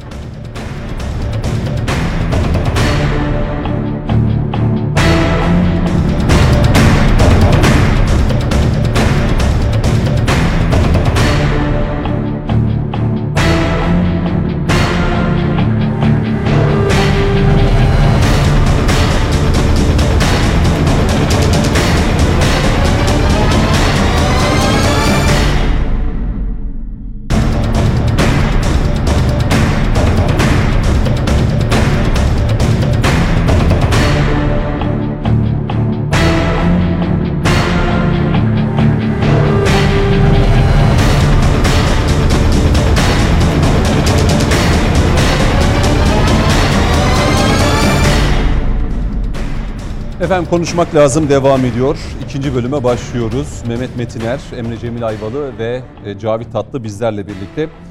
Bu bölüme başlarken Bir, e, bir cümle ekleyebilir miyim? Bir, ben şu önemli birkaç iki husustan bahsedeyim Sayın Metiner. Belki program açılışında bahsedemedik. Belki sizler de birer cümle edersiniz. E, Türk Yıldızları'nda görev yapan bir pilotumuz bugün şehit Allah düşmüştü. rahmet Şehit pilot yüzbaşı Burak Genç Celep. E, kendisini saygıyla analım çünkü e, hava kuvvetlerinde çok göz bebeği diyebileceğimiz Türk Yıldızları hepimizin Mekanı izlediği. Bugün Konya Karatay'da maalesef e, o düşen eğitim e, esnasında düşen uçakta şehit düşmüştü. Bunu belirtelim. Ailesine de e, Allah sabır versin. Vatan millet sağ olsun diyelim. Diğer taraftan da değerli izleyenler rakamlar açıklandı biliyorsunuz salgında mücadelede. E, 54.740 Vefat eden vatandaş sayımız dün 207 idi, bugün 276. Ağır hasta sayısı 3000'e yaklaşıyor. Ee, hasta sayısı 2200'lerde. Ee, dolayısıyla burada da kritik bir süreci yaşıyoruz. Yani farkında olmadan şu son bir hafta içerisinde Türkiye'nin küçük bir ilçesi kadar insanımızı kaybettik. Binden fazla. Dolayısıyla hani bu iki konuyu da hatırlatarak başlamak istiyorum. Vaka sayısında e, ciddi bir artış ve ölüm sayısında da ciddi bir artış var. Ee, kapanma konusunda da tartışmalar şu anda sosyal medyada almış başını gidiyor. Birileri tam kapanma diyor. Diğer tarafta bir etiket açılmış. Ee, ne deniyor? Ee, tam kapanma isteyenler vatan hainidir diyenler var. Yani böyle garip garip orada da böyle bir e, karşı karşıya gelen insanlar var düşünceler itibariyle. Böyle başlamak istedim. Aman biraz daha dikkat diyelim. Herhalde Sağlık Bakanlığı, hükümet e, bu konuda gerekli olan adımları atacaklardır. Bu son veriler ışığında. Buyurun Metin Er, Şimdi e, Sayın e, Metin Er. eksik bıraktığımız bir şey şu. Bir, bu bildirinin imzacılarından biri e, Kemal Kılıçdaroğlu tarafından da kendisine CHP rozeti takılan amiral eskilerinden biri. Türker Ertürk. Bakınız seçilmiş başkan için ne diyor? Cumhurbaşkanımız için ne Ben diyor? izledim onu evet. Eli Yani kanlı faşist diktatör. bildiriden daha vahim bence bu. Ele Peki, peki bu aşağılık müptezel herif, aşağılık müptezel herif, e, PKK için ne diyor? Laik, PYD için, YPG için. işte? PKK, Evet, YPG, PKK, Evet, demek, evet. YPG demeye gerek yok ki. Suriye'nin PKK'sı. Ne diyor PKK terör örgütü için? Laik karakteri dolayısıyla radikal İslamcı örgütlerle kıyaslandığında iyi bir örgüt. Laik, radikal İslamcı örgütler komşumuz olacağına laik karakteri dolayısıyla PKK'nın olması daha iyidir diyor. Hafter gibi. Libya'da da mesela seküler Hafter'in. Peki FETÖ için ne diyor bu aşağılık müptezel amiral eskisi? Mahkemeye koşacaksan koş, koş. Bu sözlerinizden. Koş koş koş koş dersen dur. Dur bakalım. Senin gibi amiral darbe çığırtkanlığı yapan, sözcülü yapan amiral hukuk içinde de başka türlü de Cumhurbaşkanımıza da uzatılan sivil otoriteye uzanan dilinizi bükmesini de biliriz. Başka türlü yapmasını da biliriz. Yani 15 Temmuz'da den ders almamışsanız bu millet size daha nice dersler verir yani. Hiç şeye gerek yok. FETÖ için ne diyor? Soruyorlar bu müptezel herife. FETÖ bir terör örgütü müdür? Hayır diyor biz cemaat FETÖ cemaat diyor biz cem, cemaate terör örgütü diyemeyiz diyor. Ama diyor darbede insanları katlettiler. O bu darbedir diyor. Yani darbede insanlar katledilir diyor. Onun için e, cemaate terör örgütü diyemeyiz. Şimdi Atatürk kisvesi bakınız. Bir, 15 Temmuz'dan rövanş alma girişimidir bu. Biden ittifakının 15 Temmuz'da başaramadığını bu yollarla başarma Canan Kaftancıoğlu da dedi zaten. Ya ya sandıkla gider ya da başka bir yolla gider. Bir bu, iki bakınız FETÖ hiçbir zaman askeriyenin içerisinde dinci kılığına girmedi. Hep Atatürk Atatürkçülük kisvesine girdi. Bunlar da FETÖ'nün neo FETÖ'cülerin Atatürkçülük kisvesine bürünmüş unsurlarıdır. Bir ek yapayım mı? Tabii. O Türker Ertürk'ün açıklamasını ben de e, yani bildiriden daha e, vahim, e, işte diktatöryel bir, otoriter bir sistem. Cumhurbaşkanı Erdoğan için dediğiniz gibi Eli kanlı faşist ediyor. diktatör diyor. Sonunda da şu herif. cümleyi sarf ediyor. Hatta ben e, bildirinden ertesi gün yayındayken iki değerli milletvekili konuyla konuşurken Türker Ertürk şunu da söylüyordu. O cümlenin bitiminde biz dedi Mustafa Kemal'in askerleri olarak buradayız diye. Yani her cümlenin sonunda da Bunlar get- Amerika'nın Yok. askerleridir. şöyle de Amerika'nın bitirdim. asker- Atatürk'ün askerleri değildirler. FETÖ'cüler de Atatürkçü diye geçiniyorlardı. Darbe gecesinde de yurtta sulh sloganını kullanıyorlardı.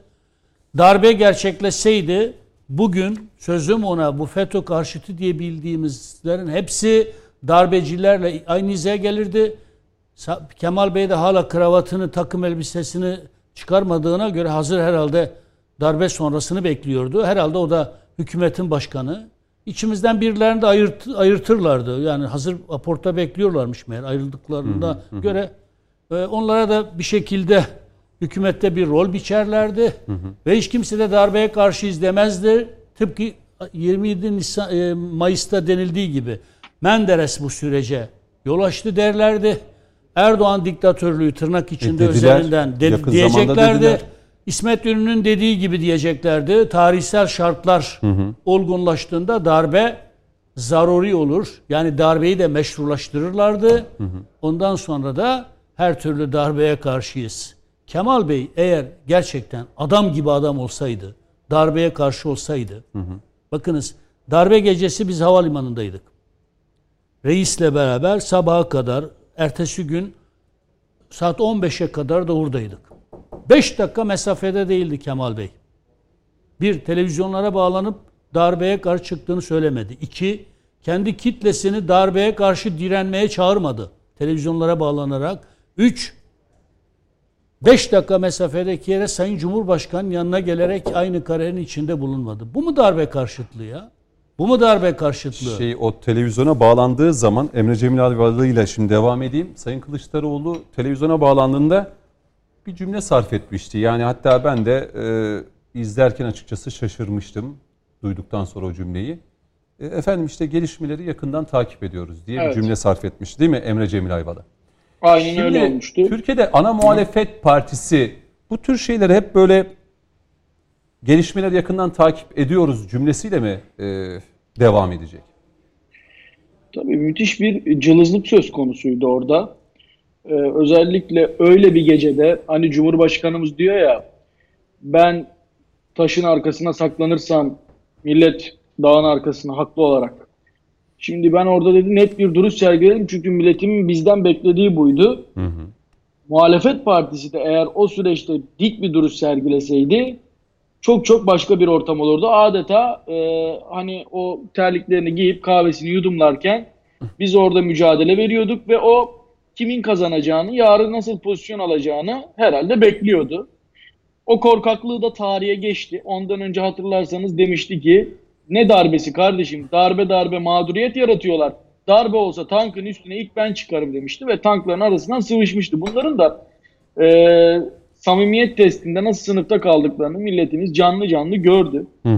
Ben burada özellikle bu e, emekli amirallerin dış bağlantılarına ilişkin bir e, yorumlamalar oldu. Ben ona şöyle bir e, katkıda bulunmak istiyorum. Buyurun. O da şu.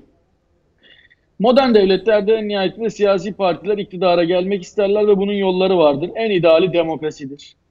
İşte mesela AK Parti, Cumhur İttifakı'nın bileşenleri ne yapıyor? Diyor ki ben bu milletin taleplerini, bu milletin hassasiyetlerini, bu milletin ihtiyaçlarını gözeteyim ve onun bu talep ve ihtiyaçları doğrultusunda bir politika oluşturayım. O bana oy verirse ben iktidara gelirim diyor. Yani bir nevi milletle bir ittifak yapıyor. Geleceğini de millette görüyor siyasi parti olarak. Vizyonunu da ona göre şekillendiriyor. Çünkü diyor ki benim yaşamam için bu milletten oy almam lazım diyor. Bu gayet organik ve demokratik bir ilişki biçimi. Ama Türkiye'de özellikle Millet İttifakı ve dolaylı ortağı e, HDP diyor ki benim bu milletle ne bir e, frekans uyumum var ne bir kod uyumum var. Dolayısıyla ben diyor dışarıdaki ağ babalarımın içerideki şubesi olarak hareket ettiğim sürece iktidara gelirim diyor. İşte o Biden dostları Türkiye'de işte darbeyle değil de seçimle meselesini biraz deştiğinizde işte Libya'da mavi vatan konusunda e, Suriye'de e, Güney Kafkasya'da kim nerede duruyor bu pozisyonlara baktığınızda şunu görürsünüz. Biri kendi geleceğini ve milletin geleceğini doğrudan demokratik ilişki, biçe, ilişki biçimi içerisinde toplumda görüyor. Biri de kendi geleceğini işte nasıl Libya'ya karşı çıkıyorsa, Hı hı. nasıl Suriye'deki terörle mücadelemize karşı çıkıyorsa, nasıl e, gaz aramalarımıza, milli üretimimize karşı çıkıyorsa, işte dışarıdaki, o batıdaki uluslararası başkentlerin içerideki şubesi olarak kendini ancak e, iktidarda görüyor. Dolayısıyla herkes aslında referans kaynağına göre pozisyon alıyor. Buradaki emekli amirallerin ve dolayısıyla sözcülük yapan Cumhuriyet Halk Partisi durumu da tam olarak bu.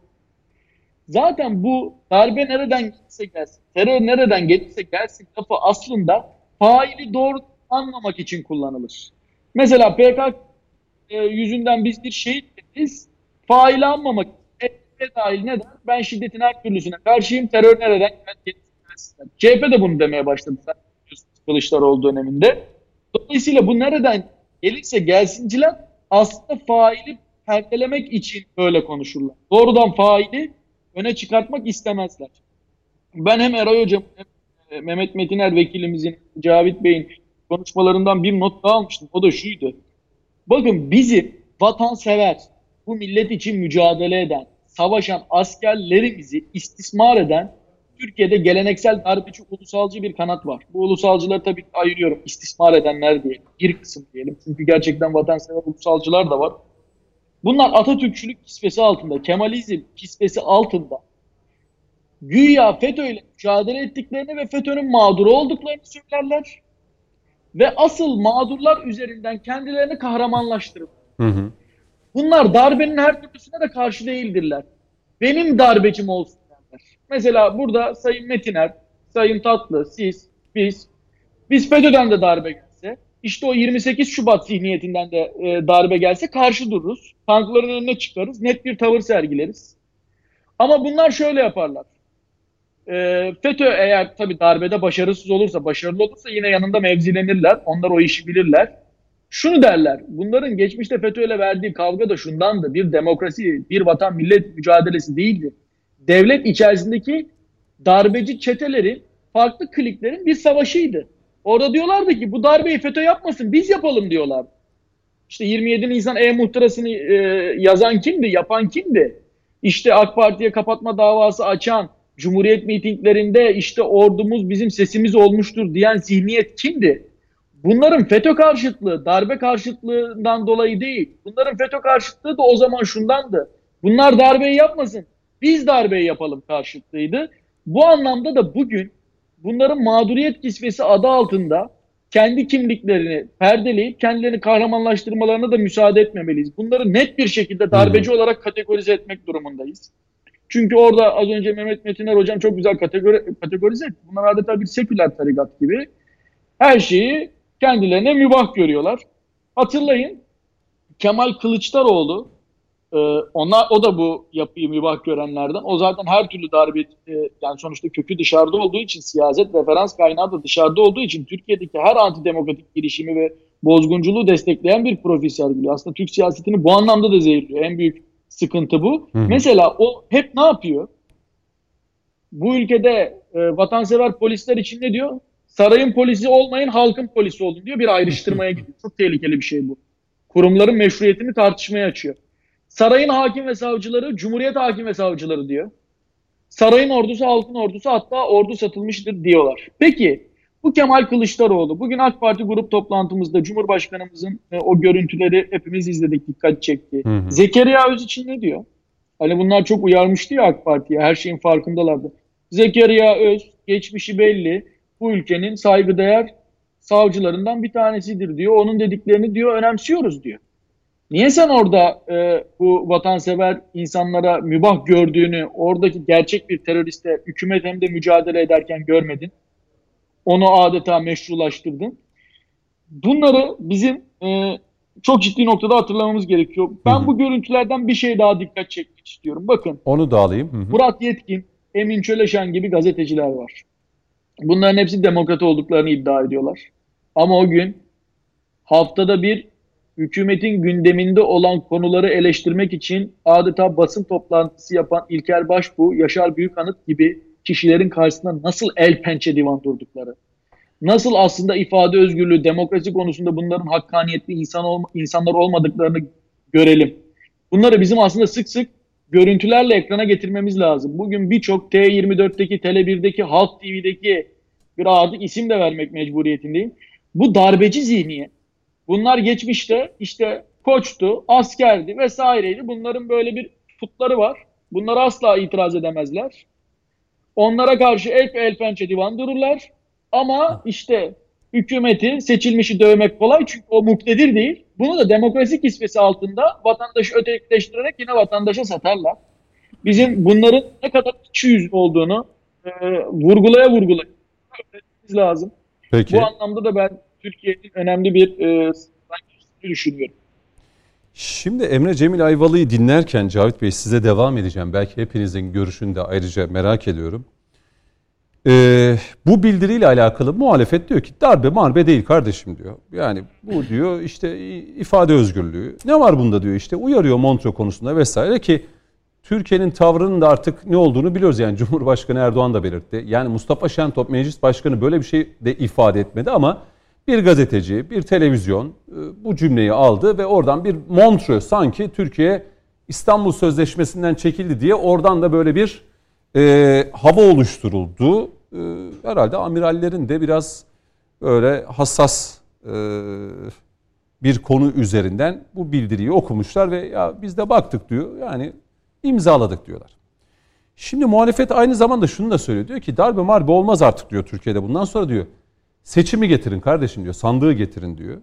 Şimdi aklıma birkaç ay öncesinde Sayın Metin Erdoğan 27 Mayıs'la alakalı, merhum Menderes'le alakalı bazı cümleler sarf edince e, eski Genelkurmay Başkanlarından İlker Başbuğ biliyorsunuz bu 27 Mayıs'la alakalı şu, şu cümleyi sarf etmişti.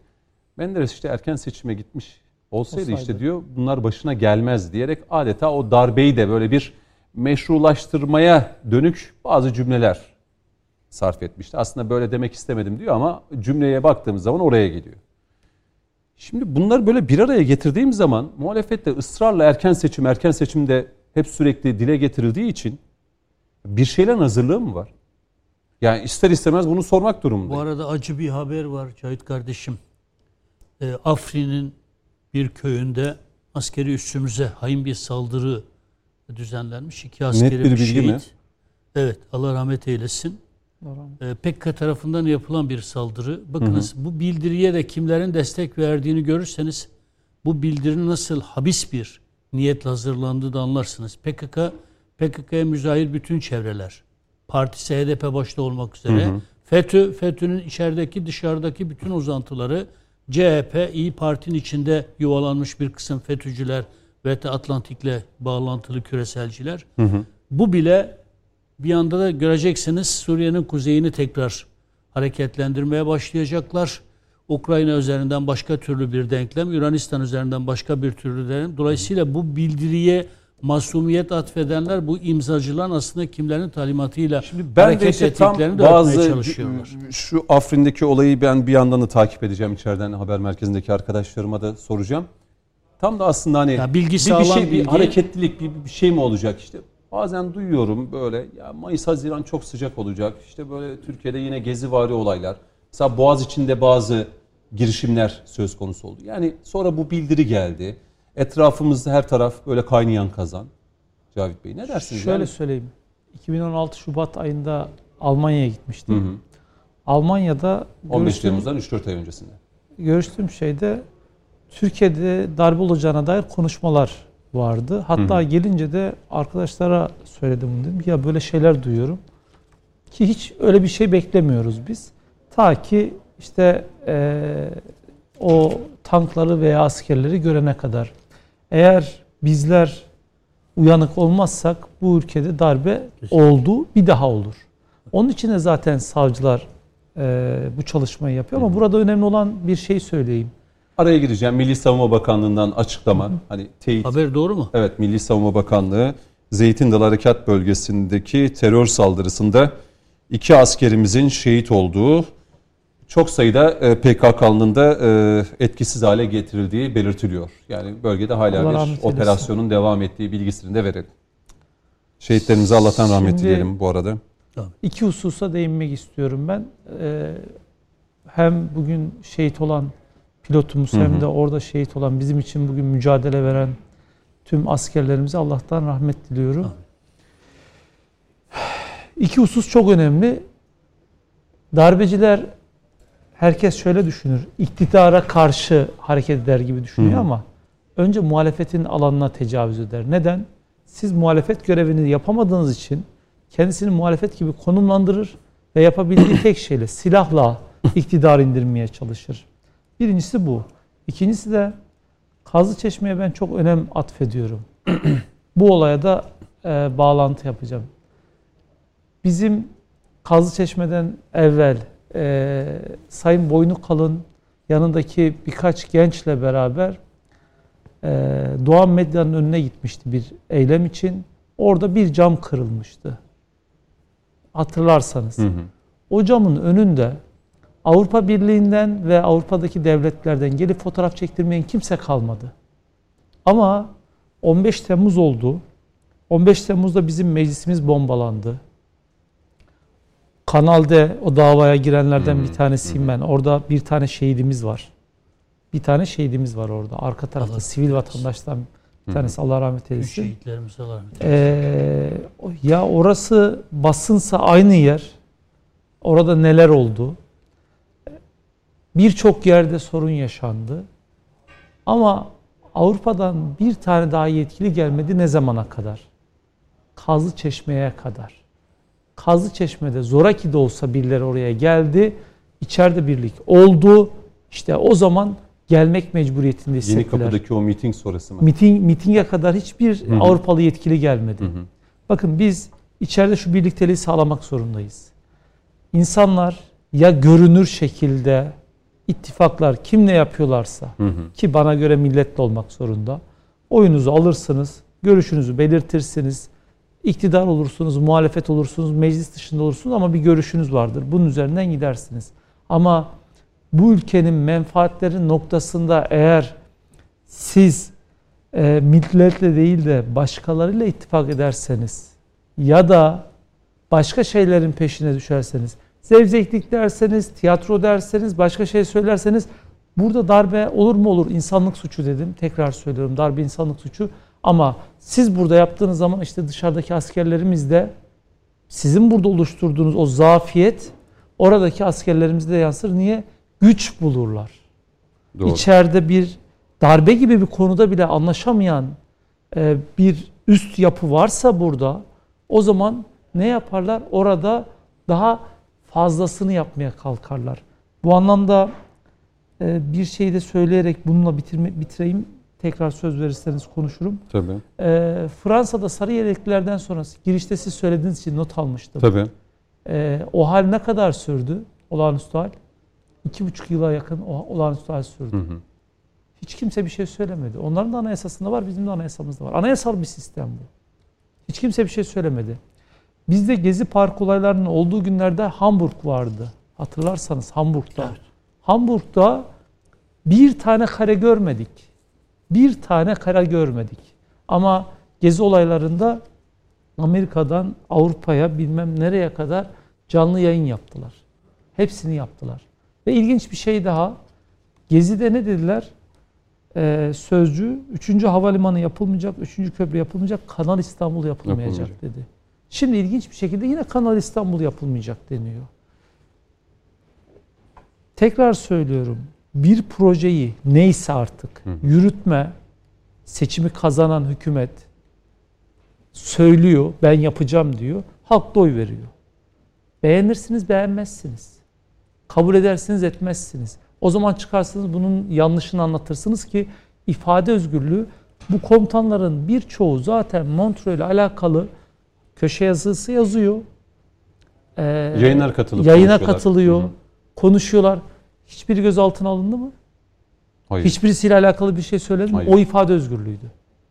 İfade özgürlüğünün çizgisi gece yarısı kime hizmet ettiği belli olmayan bir bildiriyi yayınladığınız anda bu ülkenin insanlar tepki verir. Hı hı. Ama kendi alanını korumayan muhalefet ilk tecavüz oradan başlıyor. O zaman hükümet daha sert tepki vermek zorunda kalıyor. Kazlı Çeşme gibi bir birliktelik olması lazımdı. Muhalefetin demesi lazımdı ki size ne oluyor ya? Biz burada muhalefet yapamıyor muyuz? onların beceremediği iddiasıyla hükümete karşı bir girişim var. Sivil darbeyle, muhalefetle bunların hepsini birleştirdiğimiz zaman e, demokrasi noktasında ne kadar geride olduğumuzu da görmemiz gerekiyor. Bunların hepsine baktığımız zaman Ayvatoğlu'na gösterdikleri, o bir kişiye gösterdikleri tepki, tepki artık. bunu 104 tane amiral bu ülkede sayısız darbe, darbe girişimi olmuş. Bununla alakalı göstermiyoruz, gösteremiyor. Ha, olur mu? Tam tersine olması gerekir. Ha, olur. Bazılarına hiçbir şey olmaz. Bazıları hakkında bir şey çıkar veya hiçbirinde bir şey çıkmaz. Ama niye biz e, bu soruşturmayı engellemeye, sulandırmaya çalışıyoruz? Çünkü sulandırmaya çalışanlar onun arka tarafını biliyorlar. Nereye uzanacağını biliyorlar. Biz bilmiyoruz şu anda. Ama onlar biliyorlar. Onun için bunları söylerken herkesin dikkat etmesi gerekiyor. Peki. Bu soruşturma bizim için gerçek anlamda darbe yargılamasını biz ilk defa ilk defa 15 Temmuz'da yapabildik. Soruşturmasında ilk defa bu zaman yapabilirim. Bu evet. çok önemli. Ee, bugün de zaten o davalardan biri de sonuçlandı. Ee, hatta görüntülerde de e, gördüğümüz o darbeci askerlere en ağır cezalar verildi bugün itibariyle. Şimdi Sayın Metiner, e, tabii soruşturmanın sonunda bu meselenin arkasında kimler var? Hem Türkiye'de hem dışarıda. Mutlaka çıkacaktır. Kesinlikle. Ee, Cavit Bey'in de söylediği kadarıyla bayağı geniş bir inceleme olmak zorunda yapılacak diyor. HTS kayıtlarından tutun da geri dönüp belki 3-5 ay hatta bir seneye yakın bu kişilerin çalıştıkları dönemde verdikleri ihale Hı-hı. vermişlerse banka hesapları da dahil olmak hepsinin üzere. Hepsinin incelenmesi lazım. Ee, sonrasında ne olur? Diyelim ki içeride de bağlantıları var. Ee, dışarıdan da bunu destekleyen belki bu tür vakıflar var biliyorsunuz yani fonlayan vesaire. Hatta bu İstanbul Sözleşmesi'nde de biliyorsunuz bu tartışmalar çıktığında Türkiye'de en çok hani bu LGBT'yi tartışılıyordu. Öyle fonlar e, Türkiye'ye aktarılmış ki bu dernekler üzerinden. 30-35 milyon euro az bir para değil yani. E, tam da o tartışmanın göbeğinde onlar vardı.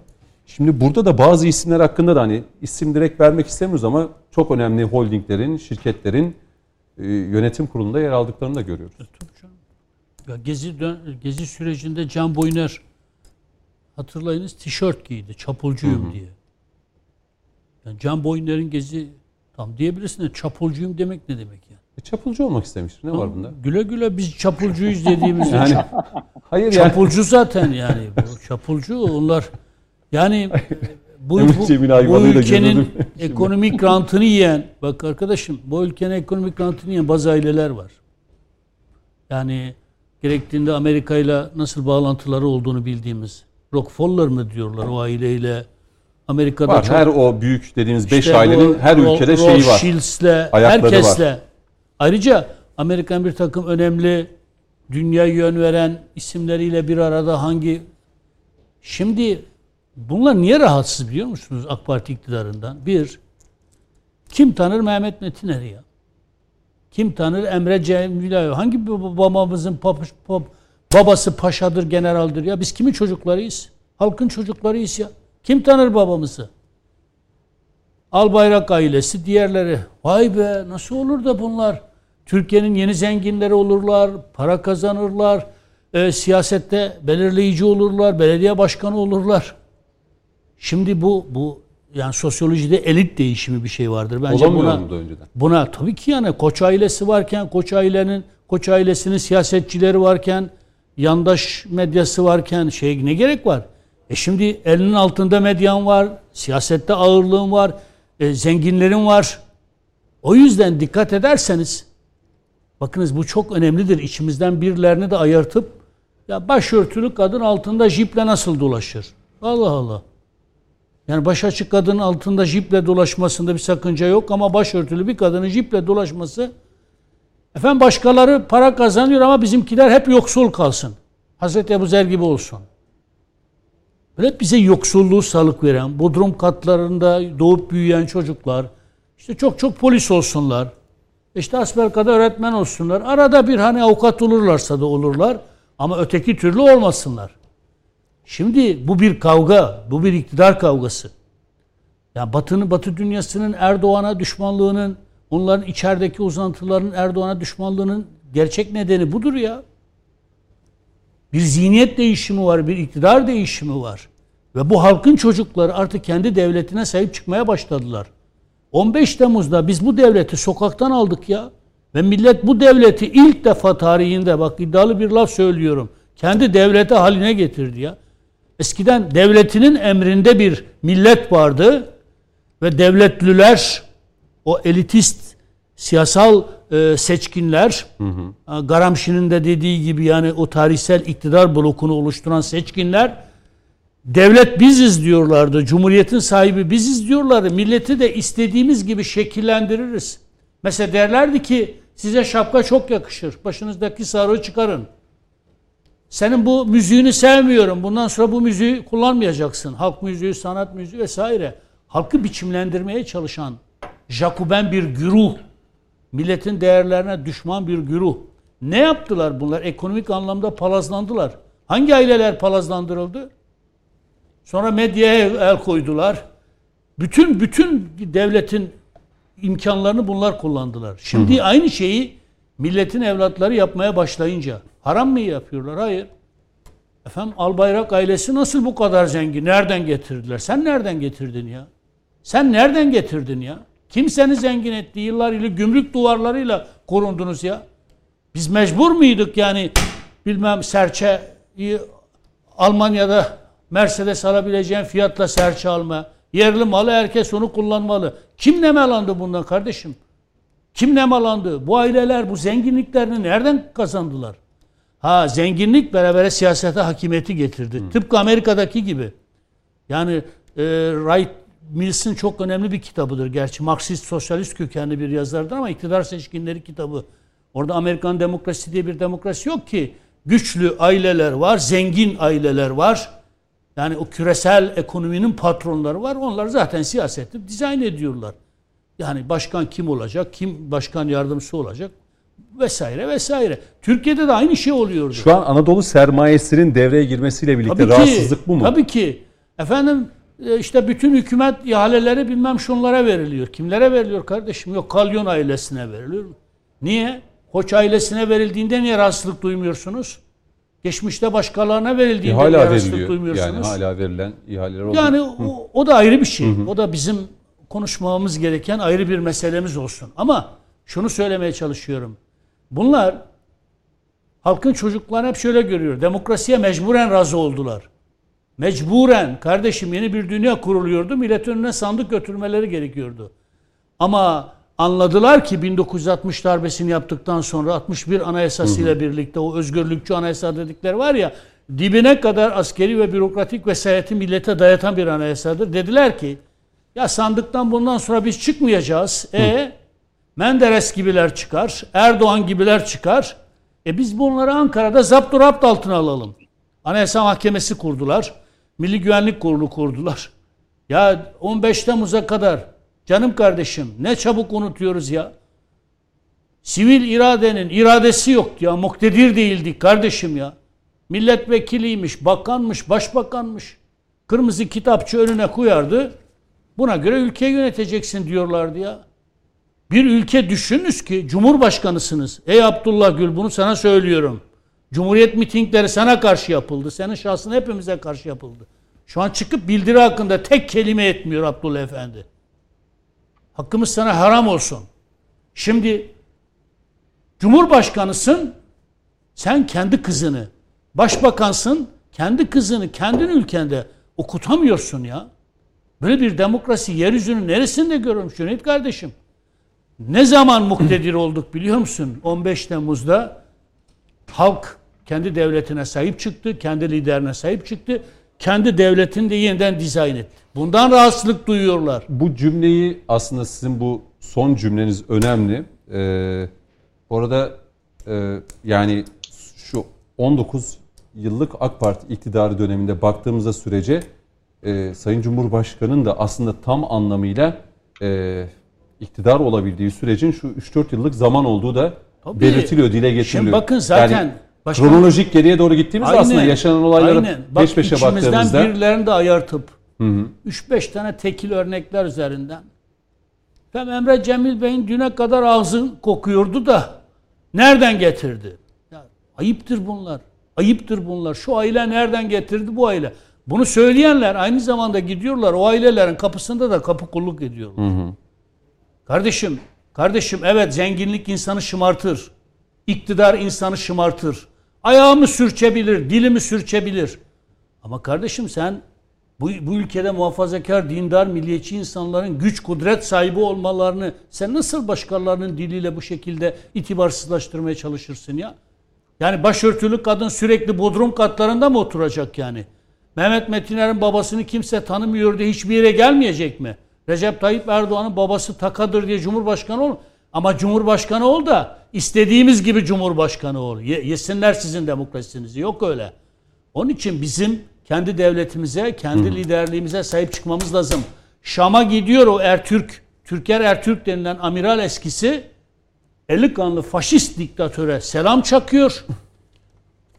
Reyhanlı katliamını yapan terör örgütünün lideriyle fotoğraf çekiyor. Geliyor Türkiye diyor ki Erdoğan'ı e, eğer biz e, sandıkta deviremezsek, düşüremezsek diyor. Aziz halkımıza da diyor e, e, şey yapacak, uluslararası baskılar gelecek. Aynı cümleyi aynı cümleyi mantık itibariyle Abdullah Gül kurmuştu. Hatta bir Demişti şey daha ki bakınız evinizin bahçesini düzenlemezseniz uluslararası baskılar, uluslararası odaklar bunu yapmak zorunda kalacak diye bize demokrasi ihtarında bulunmuştu. Bitiriyorum. Bitiriyorum. Devam edeceğiz. Abdullah bitirmeyin. Gül, Abdullah Gül şu an bizi dinliyorsan, sende de şu kadarcık bir şey varsa o bir şeyin adını koymayacağım ben. Lafın tamamı akıllıya denme. Şu kadarcık bir şey varsa, mertsen, delikanlıysan ya Kılıçdaroğlu gibi çık bu bildirinin arkasında dur ya da bu bildiri hakkında bir laf et. Niye konuşmuyor? Niye? Niye? Niye konuşmuyor? Her konuda konuşan Abdullah Gül niye bu bildiri konusunda konuşmuyor? Biz Cumhuriyet mitinglerine rağmen Abdullah Gül'ün yanında durduk ya. Ordu göreve diye pankartlar açtılar. Şimdi diyorlar ki darbeye karşıyız. Orduyu ne diye göreve çağırdınız? 28 Şubat'ta da darbe yapıldı. Kim karşı çıktı ya? E muhtıra 27 Nisan'da kim karşı çıktı kardeşim? AK Parti Ankara'da kapatılmak istendi ya. Her iki vatandaştan birinin oy verdiği bir parti kapatılmak istendi ya. Şimdi HDP'nin 3-5 milyonu üzerinden parti kapatılamaz diyenler niye seslerini çıkarmadılar? Cüneyt kardeşim bak burada ben aktif siyasetten çekilmiş, hiçbir beklentisi olmayan birisi olarak konuşuyorum. Bu ülkede kıymeti bilinmesi gereken bir lider varsa, AK Parti'ye rağmen de, hepimize rağmen de Recep Tayyip Erdoğan'dır. Erdoğan liderliği düşerse, Türkiye eski Türkiye'den bin beter hale gelir ve bütün kazanımlarımızı kaybederiz. O yüzden o eksik, bu fazla diyerek birbirimizle çekişeceğimize, didişeceğimize bu Biden ittifakını, zillet ittifakını yakacak. Cavit Tatlın dediği gibi yek içeride- vücut, içeride yek vücut güçlü. bir cephe oluşturmamız doğru. gerekiyor. Şimdi içeride güçlü olmamız gerekiyor. Emre Cemil Ayvalı size döneceğim. Şimdi bazı e, örnekler isimler üzerinden de gittiği için Sayın Metiner. Şimdi e, bu bildiri yayınlandığı zaman hani CHP'li isimler de acaba ne diye diyor, ne diyorlar diye ben de biraz kulak vereyim istedim. İşte Türker Ertürk'ten bahsetti bazı isimler işte Aytunç Ray altına imza atarım dedi. Mesela Aykut Erdoğdu. Uzun zamandır görmüyorum da ekranlarda yani çok da. Ama kullandığı cümleler yani e, denk geldi mi izlediniz mi TRT bilmiyorum. yayın, Evet. izledim. Yani TRT birden işte canlı yayınlayacağız, işte geleceğiz. Yani hani bir darbe bildirisi yayınlanmış. Konu oradan işte iktidara gelirsek AK Parti'yi işte tamamıyla yargılayacağız. TRT ekranlarından da bunu canlı olarak insanlarımıza izleteceğiz diyerek adeta yassada Menderes dönemindeki e, hani bu e, süreci e, yani yanlış tevziratlarla halkı nasıl işte kıyma makinelerinden tutun da işte 5 uçak dolusu altınla vesaire gidecek diye yalanlarla itibarsızlaştırmaya çalışan bir süreç vardı o 27 Mayıs'ta. Burada da yine aynı cümleleri görüyoruz. Yani bir erken seçim isteği sürekli. Ee, eğer sandık gelmezse şöyle olur. Başka yollar denenebilir. İşte Aykut Erdoğdu şey diyor. Canlı canlı böyle yargılamaları insanlarımıza izleteceğiz diye. CHP'nin tavrı bu. Yani bildirilerde, muhtıralarda, darbe girişimlerinde hep bu. baştaki isim Kılıçdaroğlu da zaten e, açıklamalarıyla adeta hani baş ne ki kuyruk ne olsun. Buradan bir devam edelim isterseniz. Yani böyle bir tehdit dili de var yani. Hani hadi darbeye karşı çıkmıyorsun ama bir de iktidarı tehdit etmeye devam ediyorsun. Bir kere burada şu var her şeyden önce. Bu yargı bağımsızlığı diyenler, basın özgürlüğü diyenler, Hı hı. işte TRT ne kadar e, tarafsız, ne kadar her siyasi partiye aynı derecede yakın vesaire bunu hep tartışmaya açanlar aslında Aykut Erdoğdu'nun tek cümlesinde bu konuda ne kadar samimiyetsiz olduklarını çok güzel görmüş olduk. Bir kere sen iktidara gelince velev ki böyle bir şey mümkün değil de diyelim geldin. AK Partili vekillerin veya Cumhurbaşkanımızın yargılanıp yargılanmayacağı yasama yürütme yargı bağımsızlığı diyen size mi kaldı? Demek ki yargı da bizim diyorlar. O 27 Mayıs'ta olduğu gibi biz darbe yaparız, geliriz. Tabii. Yargı, yasama, yürütme tek elde toplarız ve devletin bütün radyosu, televizyonu vesaire de bunu canlı olarak yayınlar. Çünkü biz bu devletin asıl sahibiyiz diyoruz. Şimdi bir kere bu çok çok önemli. 27 Mayıs kafasının bugünkü e, tezahürü olması açısından da çok kıymet arz ediyor. Peki yakın geçmişte ne oldu? 2007 Cumhuriyet mitingleri olduğu sırada bunlar kürsülerden avazları çıktığı kadar şöyle bağırıyorlardı. Bunları sadece iktidardan indirmeyeceğiz. Otobüslere doldurup Yüce Divan'da yargılayacağız diyorlardı. Yine ne olmuştu? Bu MİT tırları hadisesi olmuştu 2014'te hatırlayın. Hı hı. Bu FETÖ'nün bir operasyonuydu. Türkiye Cumhuriyeti'ne kurduğu bir kumpastı. Ve işte o Enis Berberoğlu, Can Dündar'ın nasıl burada ortaklık yaptığını e, biliyoruz FETÖ'cülerle. Şimdi orada bu MİT hadisesinin basına yansımasının hemen ardından Sezgin Tanrıkulu ve Kılıçdaroğlu çıktı dedi ki Erdoğan bir savaş suçlusudur. DAEŞ'e yardım ediyor. Lahey'de yargılanacak. dedi. Şimdi bakın bu kadar rövanşist, bu kadar devri sabık yaratmaya meyilli, bu kadar biz iktidara gelince sadece Yüce Divan'da Türkiye'de değil, bunu Lahey'de savaş suçlusu diye yargılayacağız. Öfkesiyle hareket eden bir muhalefetin Türkiye'deki demokratik uzlaşma iklimine katkı sunmasını beklemek acaba ne derece mümkün? Yani PKK'ya, FETÖ'ye, DAEŞ'e duymadığı öfkeyi Sayın Erdoğan'a duyup her defasında %52 civarında oy almış bir lidere bu kadar öfke kusmak ya acaba doğrudan Sayın Erdoğan'a mı öfke yoksa Sayın Erdoğan'ın şahsında millete duydukları bir öfke? Bunun başka bir açıklaması yok. Yani bu öfkenin e, demokratik bir tutumla açıklanabilecek bir yanı yok. İfade özgürlüğü de, de açıklanabilecek bir yanı. Diğer husus şu, bu hep devamlı biz ne yapıyoruz? Darbe meselesinin salt ideolojik bir e, karşı çıkıştan ibaret olmadığını, bu işin uluslararası ve sermaye ayağı olduğunu konuşuyoruz. E, az önce e, Sayın Hocam özellikle e, bu toplumun mütedeyyin kesimlerinin zenginleşmesine karşı duyulan veya gezde yaratmasına karşı duyulan kültür, sanat, siyaset e, veya mecralarında karşı duyulan öfkeden açıkçası ayrıştırıcı değil. Aynı durum siyaset sermaye durumunda da söz. Bakın biz tank palet fabrikasını tartıştık. Türlü yalanlarla tartıştık. Tank palet fabrikası özellikle maddi olarak ederinden daha fazla. Stratejik önem açısından da ederinden daha fazla. tartıştık. Niye? Orada çünkü bir sermaye grubu muvaffak olamadı diye. Bir sermaye grubu daha önce Türkiye'yi sömürüyordu. Rekabet ettiği diğer şirketlerin kat be kat daha fazlasını kazanacak bir fiyat veriyordu. Ona rağmen ihaleleri aldı. Hı hı. O koşullarda bu ihaleyi alamadı diye ne yaptı? Türkiye'nin ana muhalefet partisi kendisine taşeron olarak sözcülüğünü yaptırdı. Koç grubu. Bunun adını koymak lazım. Ve bunlar özellikle Türkiye'deki her türlü uluslararası ve ülke içi e, antidemokratik olaylar merkezinde yer alıyor. Ya finansal olarak merkezinde yer alıyor ya yönlendirici olarak merkezinde yer alıyor. İşte bunun açıkçası altlığını oluşturan, argümantasyonunu oluşturan bir referans kaynağı olarak izliyor.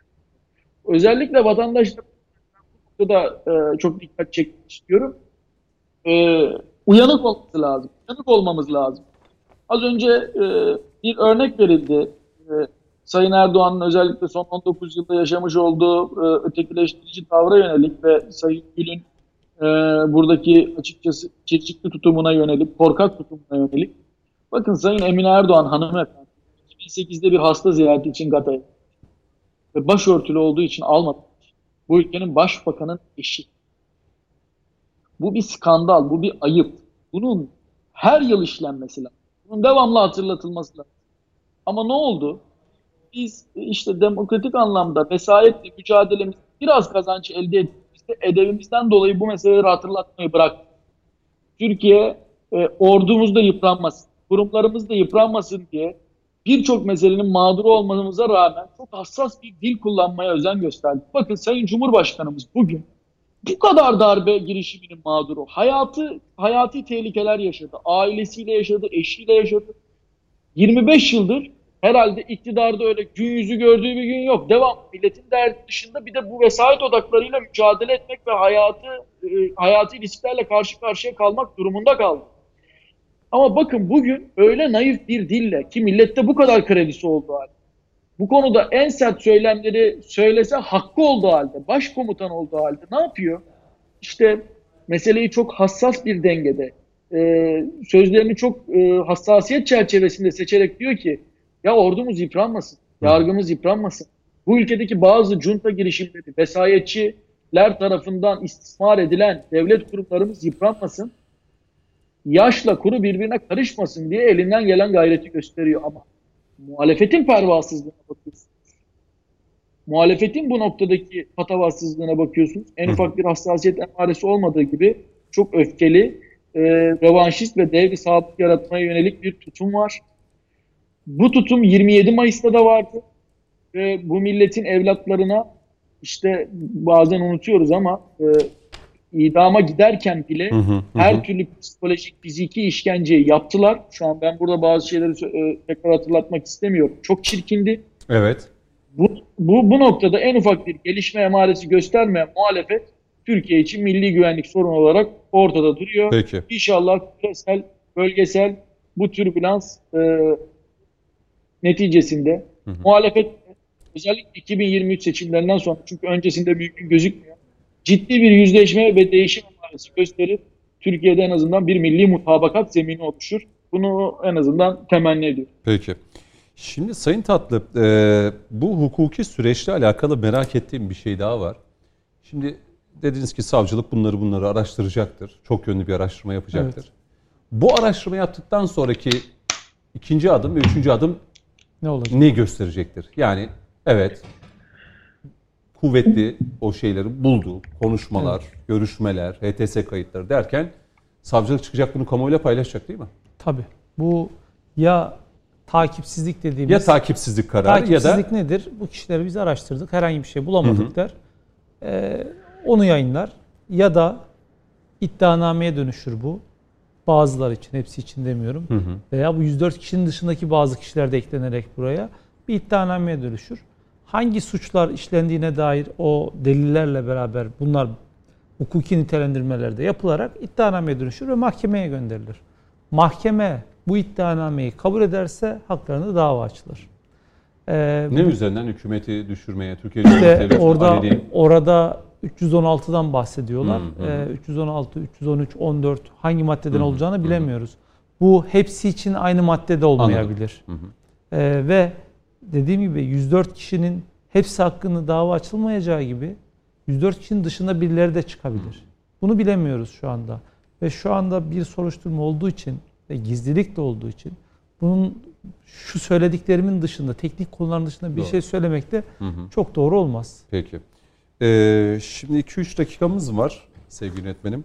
Peki araya bir gidelim. Dönüşte e, final bölümünde ee, bu mevzu zaten önümüzdeki günlerde de konuşulacak ama şimdi genel yorumlara baktığımda Sayın Metiner ikinci bölüme böyle bir başlayalım. Cavit Bey sizden de belki ikinci bölüme başlarken ya muhalefet şunu da söylüyor.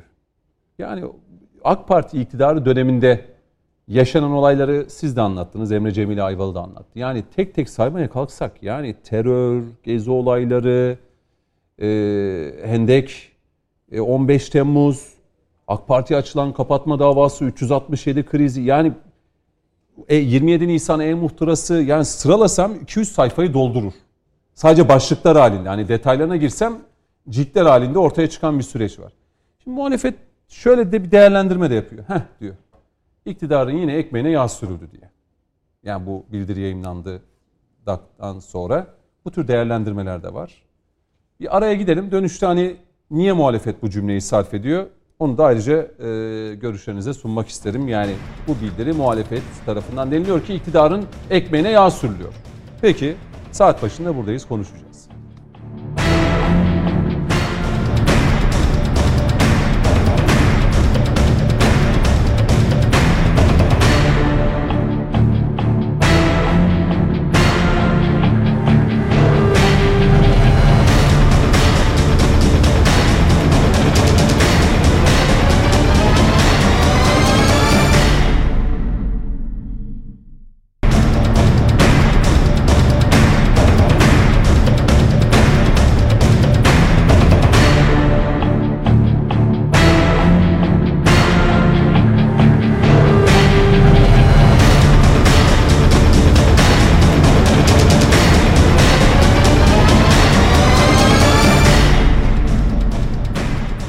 Efendim konuşmak lazımın son bölümündeyiz ve bu bölümde de yaklaşık bir 20-21 dakikalık zamanımız var. Araya giderken muhalefet işte iktidarın e, ekmeğine yine yağ sürüldü diye de durumu değerlendiriyorlar. Bildiriyi, bildiriye imza atanları kınamaktan çok böyle bir cümleyi de sarf ettiklerine tanıklık ettik. Mehmet Metin'e buradan bir devam edelim isterseniz.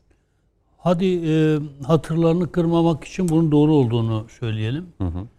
E, peki bu bildiri kaleme alanlar iktidarın ekmeğine yağ sürüyorlarsa onları kınamak, eleştirmek yerine niye suçlamalarını, eleştirilerini hükümete yöneltiyorlar?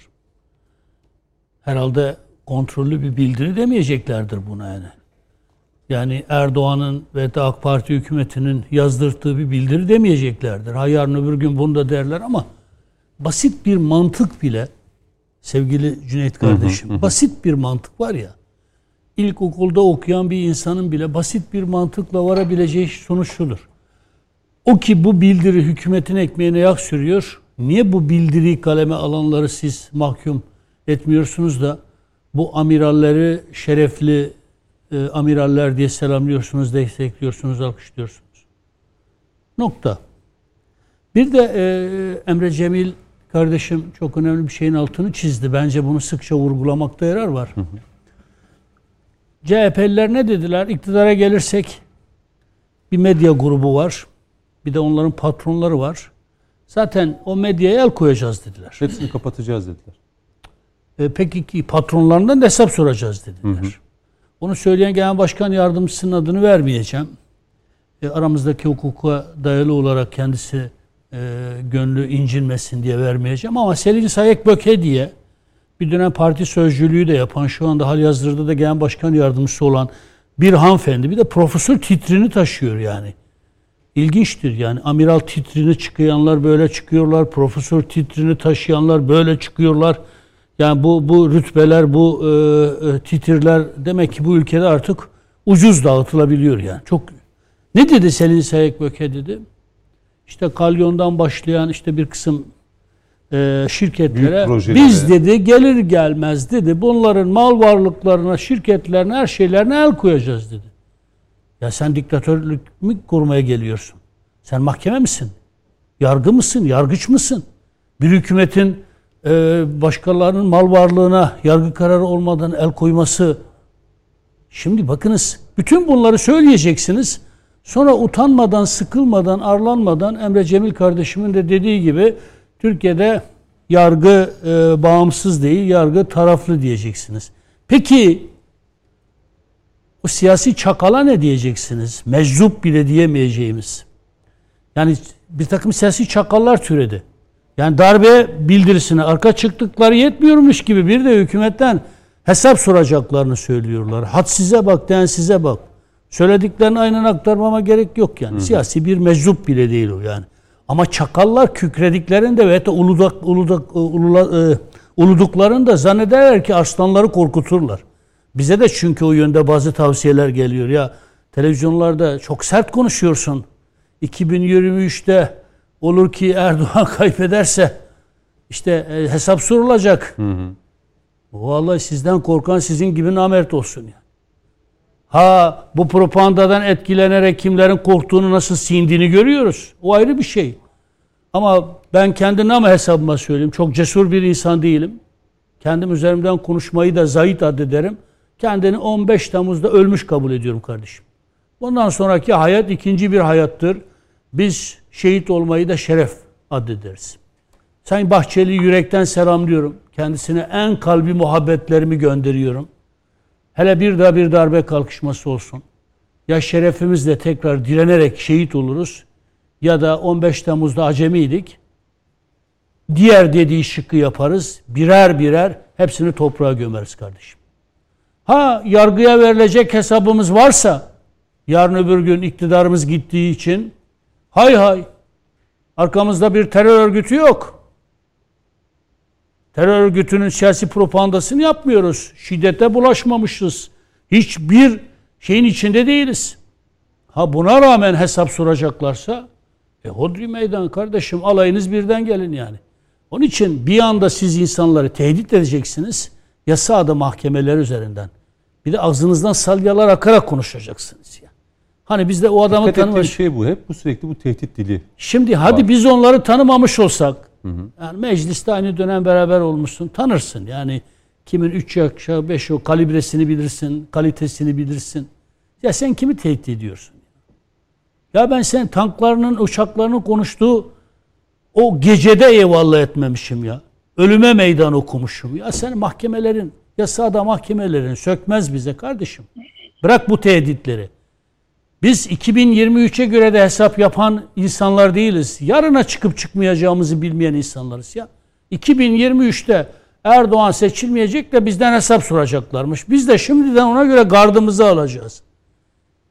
Ha bir de şunu söyleyeyim. Bizi zannediyorlar ki var ya muktedirler karşısında el pençe divan duran insanlarız. Ya 15 yaşımızda başladık. Hep muktedirlerin karşısında olduk ya. Hep muktedirlerin karşısında. Payımıza düşen neydi? Payımıza düşen işkenceydi, hapisti, gözaltıydı, takip edilmekti. Neydi yani? Ne zaman biz muktedirlere yalakalık yapmışız ya? Ne zaman, hangi zaman diliminde? Ama bizim anlayışımız iktidara geliyor, bize iktidar yalakası diyorlar. Ya benim anlayışım bu yani. Ben muktedir oldukları için, bizler muktedir olduğumuz kimseye yalakalık yapmıyoruz. Zaten anlayışımız bizden olan arkadaşlarımız demokratik yollarla iktidara geldiği için kendi iktidarımızı, milletin iktidarını sahipleniyoruz. Bu muktedirlere yaltaklanmak anlamına Peki gelmez. Sayın Metin şunu sorayım. Biz Belki- Biden'dan demokrasi dilenmiyoruz. Şunu soracağım. Ee, hani biraz örnekleri vermişim 27 Nisan hatırlatması İlker Başbuğ'un söyledikleri iktidarın e, muhalefetin sürekli er- seçim sandık gelsin erken seçim isteği tetikte olunması gereken bir süreci mi Tabii yaşıyoruz? ki tabii ki. Bak şey Cahit kardeşim de değindi. Bence darbe olsun olmasın. Tabii hükümetteki olan e, sorumluluk mevkindeki olan kardeşlerimizin, e, abilerimizin, büyüklerimizin dili farklı olabilir. Ama bizim dilimiz de farklı olabilir yani. Şimdi 17 şey e, FETÖ, FETÖ darbesine niye ihtimal vermedik? Çünkü FETÖ'cüler e, sistematik bir biçimizde bilinçaltımıza şunu yerleştirdiler. Türkiye'de darbeler dönemi kapandı. Çünkü kendisi dar, kendileri darbe yapacaktı ya. Ve dikkat ederseniz ben o gece darbe olacağına ihtimal vermeyen insanlardan biriydim. Yani köprüler tutulmuş, her şey kaçıyor. Ben seçim bölgemdeyim, çevremiz kalabalık. Yani darbeye ihtimal vermiyoruz. Yani bir terör eylemselliği var herhalde. Olağanüstü bir durum var. Niye? Çünkü bilinçaltımıza bunu yerleştirdiler. Şimdi gene birileri, bakınız Amerika'nın ordu içerisinde iki eli var. Sağ sol eli. Bugüne kadar ulusalcı Atatürkçü diye geçinen insanlara darbe yaptırdılar. Sonra FETÖ'ye darbe yaptırdılar. Şimdi FETÖ'ye darbe yaptırmanın mümkün olmadığını gördüler. Tekrar bunlara döndüler. Bunlar da Amerikan üzerinden kendilerine yeni bir iktidar alanı oluşturmaya çalışıyorlar. Ve bir kez daha bizim bilinçaltımıza şunu zerk etmeye çalışıyorlar. Darbe yapmanın artık imkanı yok, zemini yok. Kardeşim velev ki öyleyse bile hı hı. biz sanki yarın darbe yapılacakmış gibi hazır ve nazır bekleyeceğiz kardeşim. Peki. Ve bu tür imalar da söz konusu olduğunda çok hiddetli ve şiddetli cevap vereceğiz ki aklının ucundan darbeyi geçirenler milletin bu iradesi karşısında kendilerine çeki düzen vermezler. Peki. Vermezlerse Sayın Bahçeli'ye bir kere daha bir vatandaş olarak, bir 15 Temmuz gazisi olarak yürekten selamlarımı, saygılarımı iletiyorum. Hele bir daha denesinler. Topu birden gelsin bir daha denesinler. Eğer sokaklara eskisinden çok daha bilinçli bir biçimde ellerimizdeki silahlarla çıkmak, şehit olmazsak ve de teker teker o habis uğurları temizlemek, toprağa gömmek için mücadele etmezsek namert olalım. Hodri meydan. Şimdi e, bu ülkede artık darbe olmaz. Ne darbesi? Sayın Kılıçdaroğlu da son grup toplantısında bunu söylemişti. Yani Sayın Metiner bu cümleleri sarf edince hatırlatmak istedim. Bir 3-4 dakikada size vereceğim. Sonra Cemil Ayvalı ile Emre Cemil Ayvalı ile bitireceğim. Cavit Bey ne dersiniz? Yani e, tetikte olmamız gereken bir e, zamanlı mı yaşıyoruz? Hep tetikte olmak Hı-hı. zorundayız. Yani Hele bu, ki bu topraklarda yaşıyorsak. Bu topraklarda yaşıyorsak şöyle söyleyeyim. Ee, Suriye'de savaş var mı? Var. Var. Irak'ta? Var. Var. Ermenistan'da? Kafkaslar'da var. İran'da sorun Kırım'da var mı? Var. var. Kırım'da Yunanistan var. Tarafı. Ukrayna'da var mı? Var. Böyle bir coğrafyada işte Rusya durumu zaten belli. Hı. Böyle bir coğrafyada bizim tetikte olmanın dışında başka bir şey düşündüğümüz an yaşama şansımız yok. Doğru. Biz bu, bu topraklardaysak, bu toprakların geçmişe baktığımız zaman, tarihe baktığımız zaman, biraz Hı. evvel kendiniz söylediniz, sadece 19 yılı 3 sayfada başlıklarını yazarım Sadece diye. başlıklar yani. Başlıkları yazarım diye. Ee, 19 yılda bu oluyorsa ki geri dönük baktığınız zaman sadece darbe, her 10 yılda bir darbeyle yüzleşmişsek ve bu Türkiye Cumhuriyeti ile beraber değil, bunun evveli de var. Darbelere baktığınız zaman daha geçmişi de var. Bunlara da baktığımız zaman bizim burada e, biz çok rahatız. İşte Norveç değiliz ki. İsviçre değiliz Sayın ki. Kılıçdaroğlu rahat. Onu ifade ediyor yani. CHP'ye karşı diyor. CHP, darbe olmaz diyor bundan sonra diyor. Onlara karşı bir darbe olmadı bugüne kadar ondandır. Darbe onlara karşı olmaz yani. Darbe olmaz derken bize karşı onlara olmaz demek. Onlara karşı istiyor. olmadı. Yani darbenin muhatabı olmadılar bu anlamda.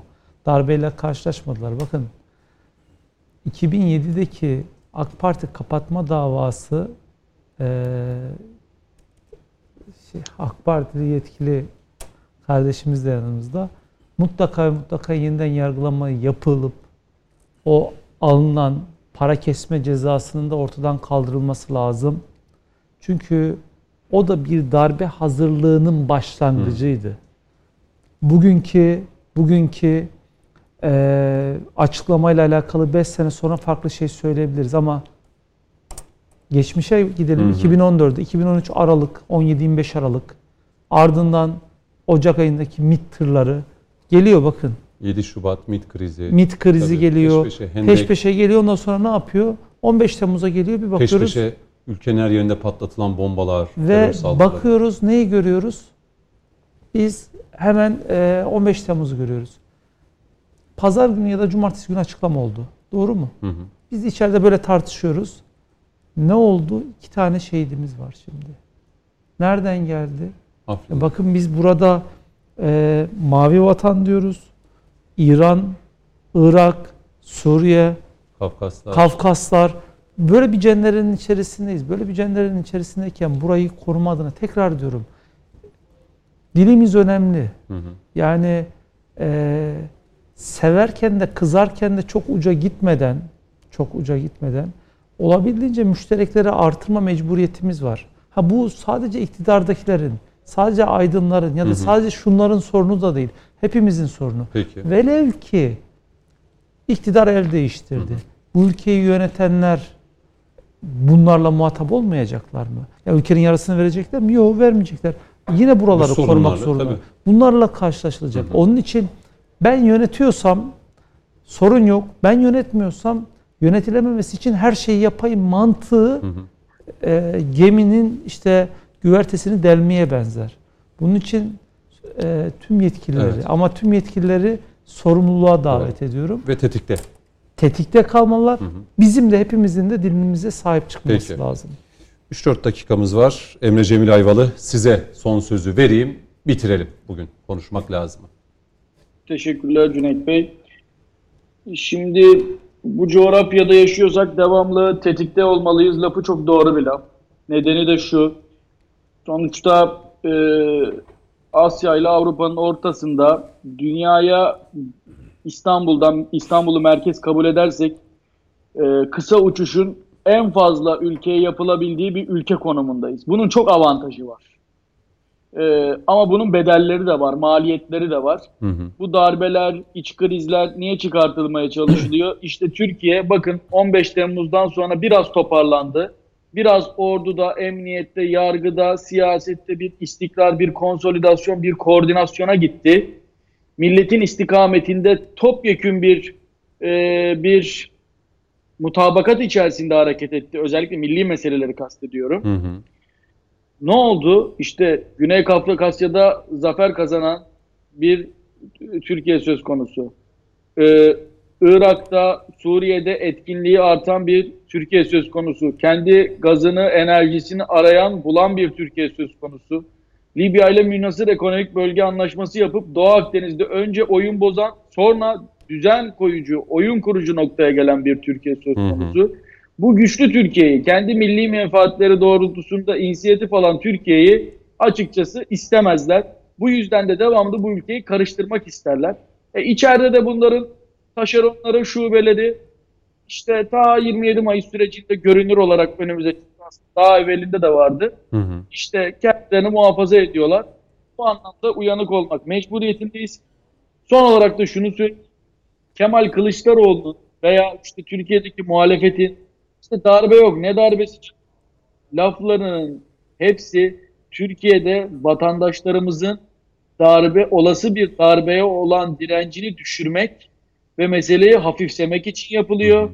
Cumhurbaşkanımız Allah razı olsun işte bu e, tutkuyu diri tuttu ve 15 Temmuz'da biz o demokrasi tutkusuyla gittik darbecilere karşı mücadele verdik. Bu direnci düşürmek isteyen her türlü hafifleyici tavrı da biraz açıkçası şüpheyle karşılamak gerektiği kanaatindeyim. Peki. Çok teşekkür ederim. Tabii bitirirken de e, Zeytin Dalı Harekat Bölgesi'nde e, şehit düşen askerlerimiz uzman çavuş Ahmet Akdal ve uzman çavuş Gökhan Çakır e, terör örgütü PKK'nın alçak saldırısı sonucu üstümüze yönelik bir kamikaze drone'la saldırı gerçekleştirmiş. Bu alçak saldırı sonucu uzman çavuş Ahmet Akdal ve uzman çavuş Gökhan Çakır'ı da e, şehadete erdiğini belirtelim. Allah'tan rahmet ailelerine ve aziz milletimize de başsağlığı dileyelim. Yine programın içerisinde de bahsetmiştik. Şehit pilotumuz Yüzbaşı Burak Genççelep'te yine bugün e, düşen uçakta şehit düşmüştü. Üç şehidimiz var. Onları rahmetle birer Fatiha'da okuyalım tüm şehitlerimiz için. E, efendim konuşmak lazım bitiriyorum. Emre Cemil Ayvalı çok teşekkür ediyorum. Cavit Ben Akbey, teşekkür çok ediyorum, teşekkür ediyorum. sunuyorum. Mehmet Metin'e çok teşekkür ediyorum. Sağ olun. Efendim önümüzdeki hafta konuşmak lazım da yine konuşacağız. Güzel bir gece diliyorum efendim. Hoşçakalın.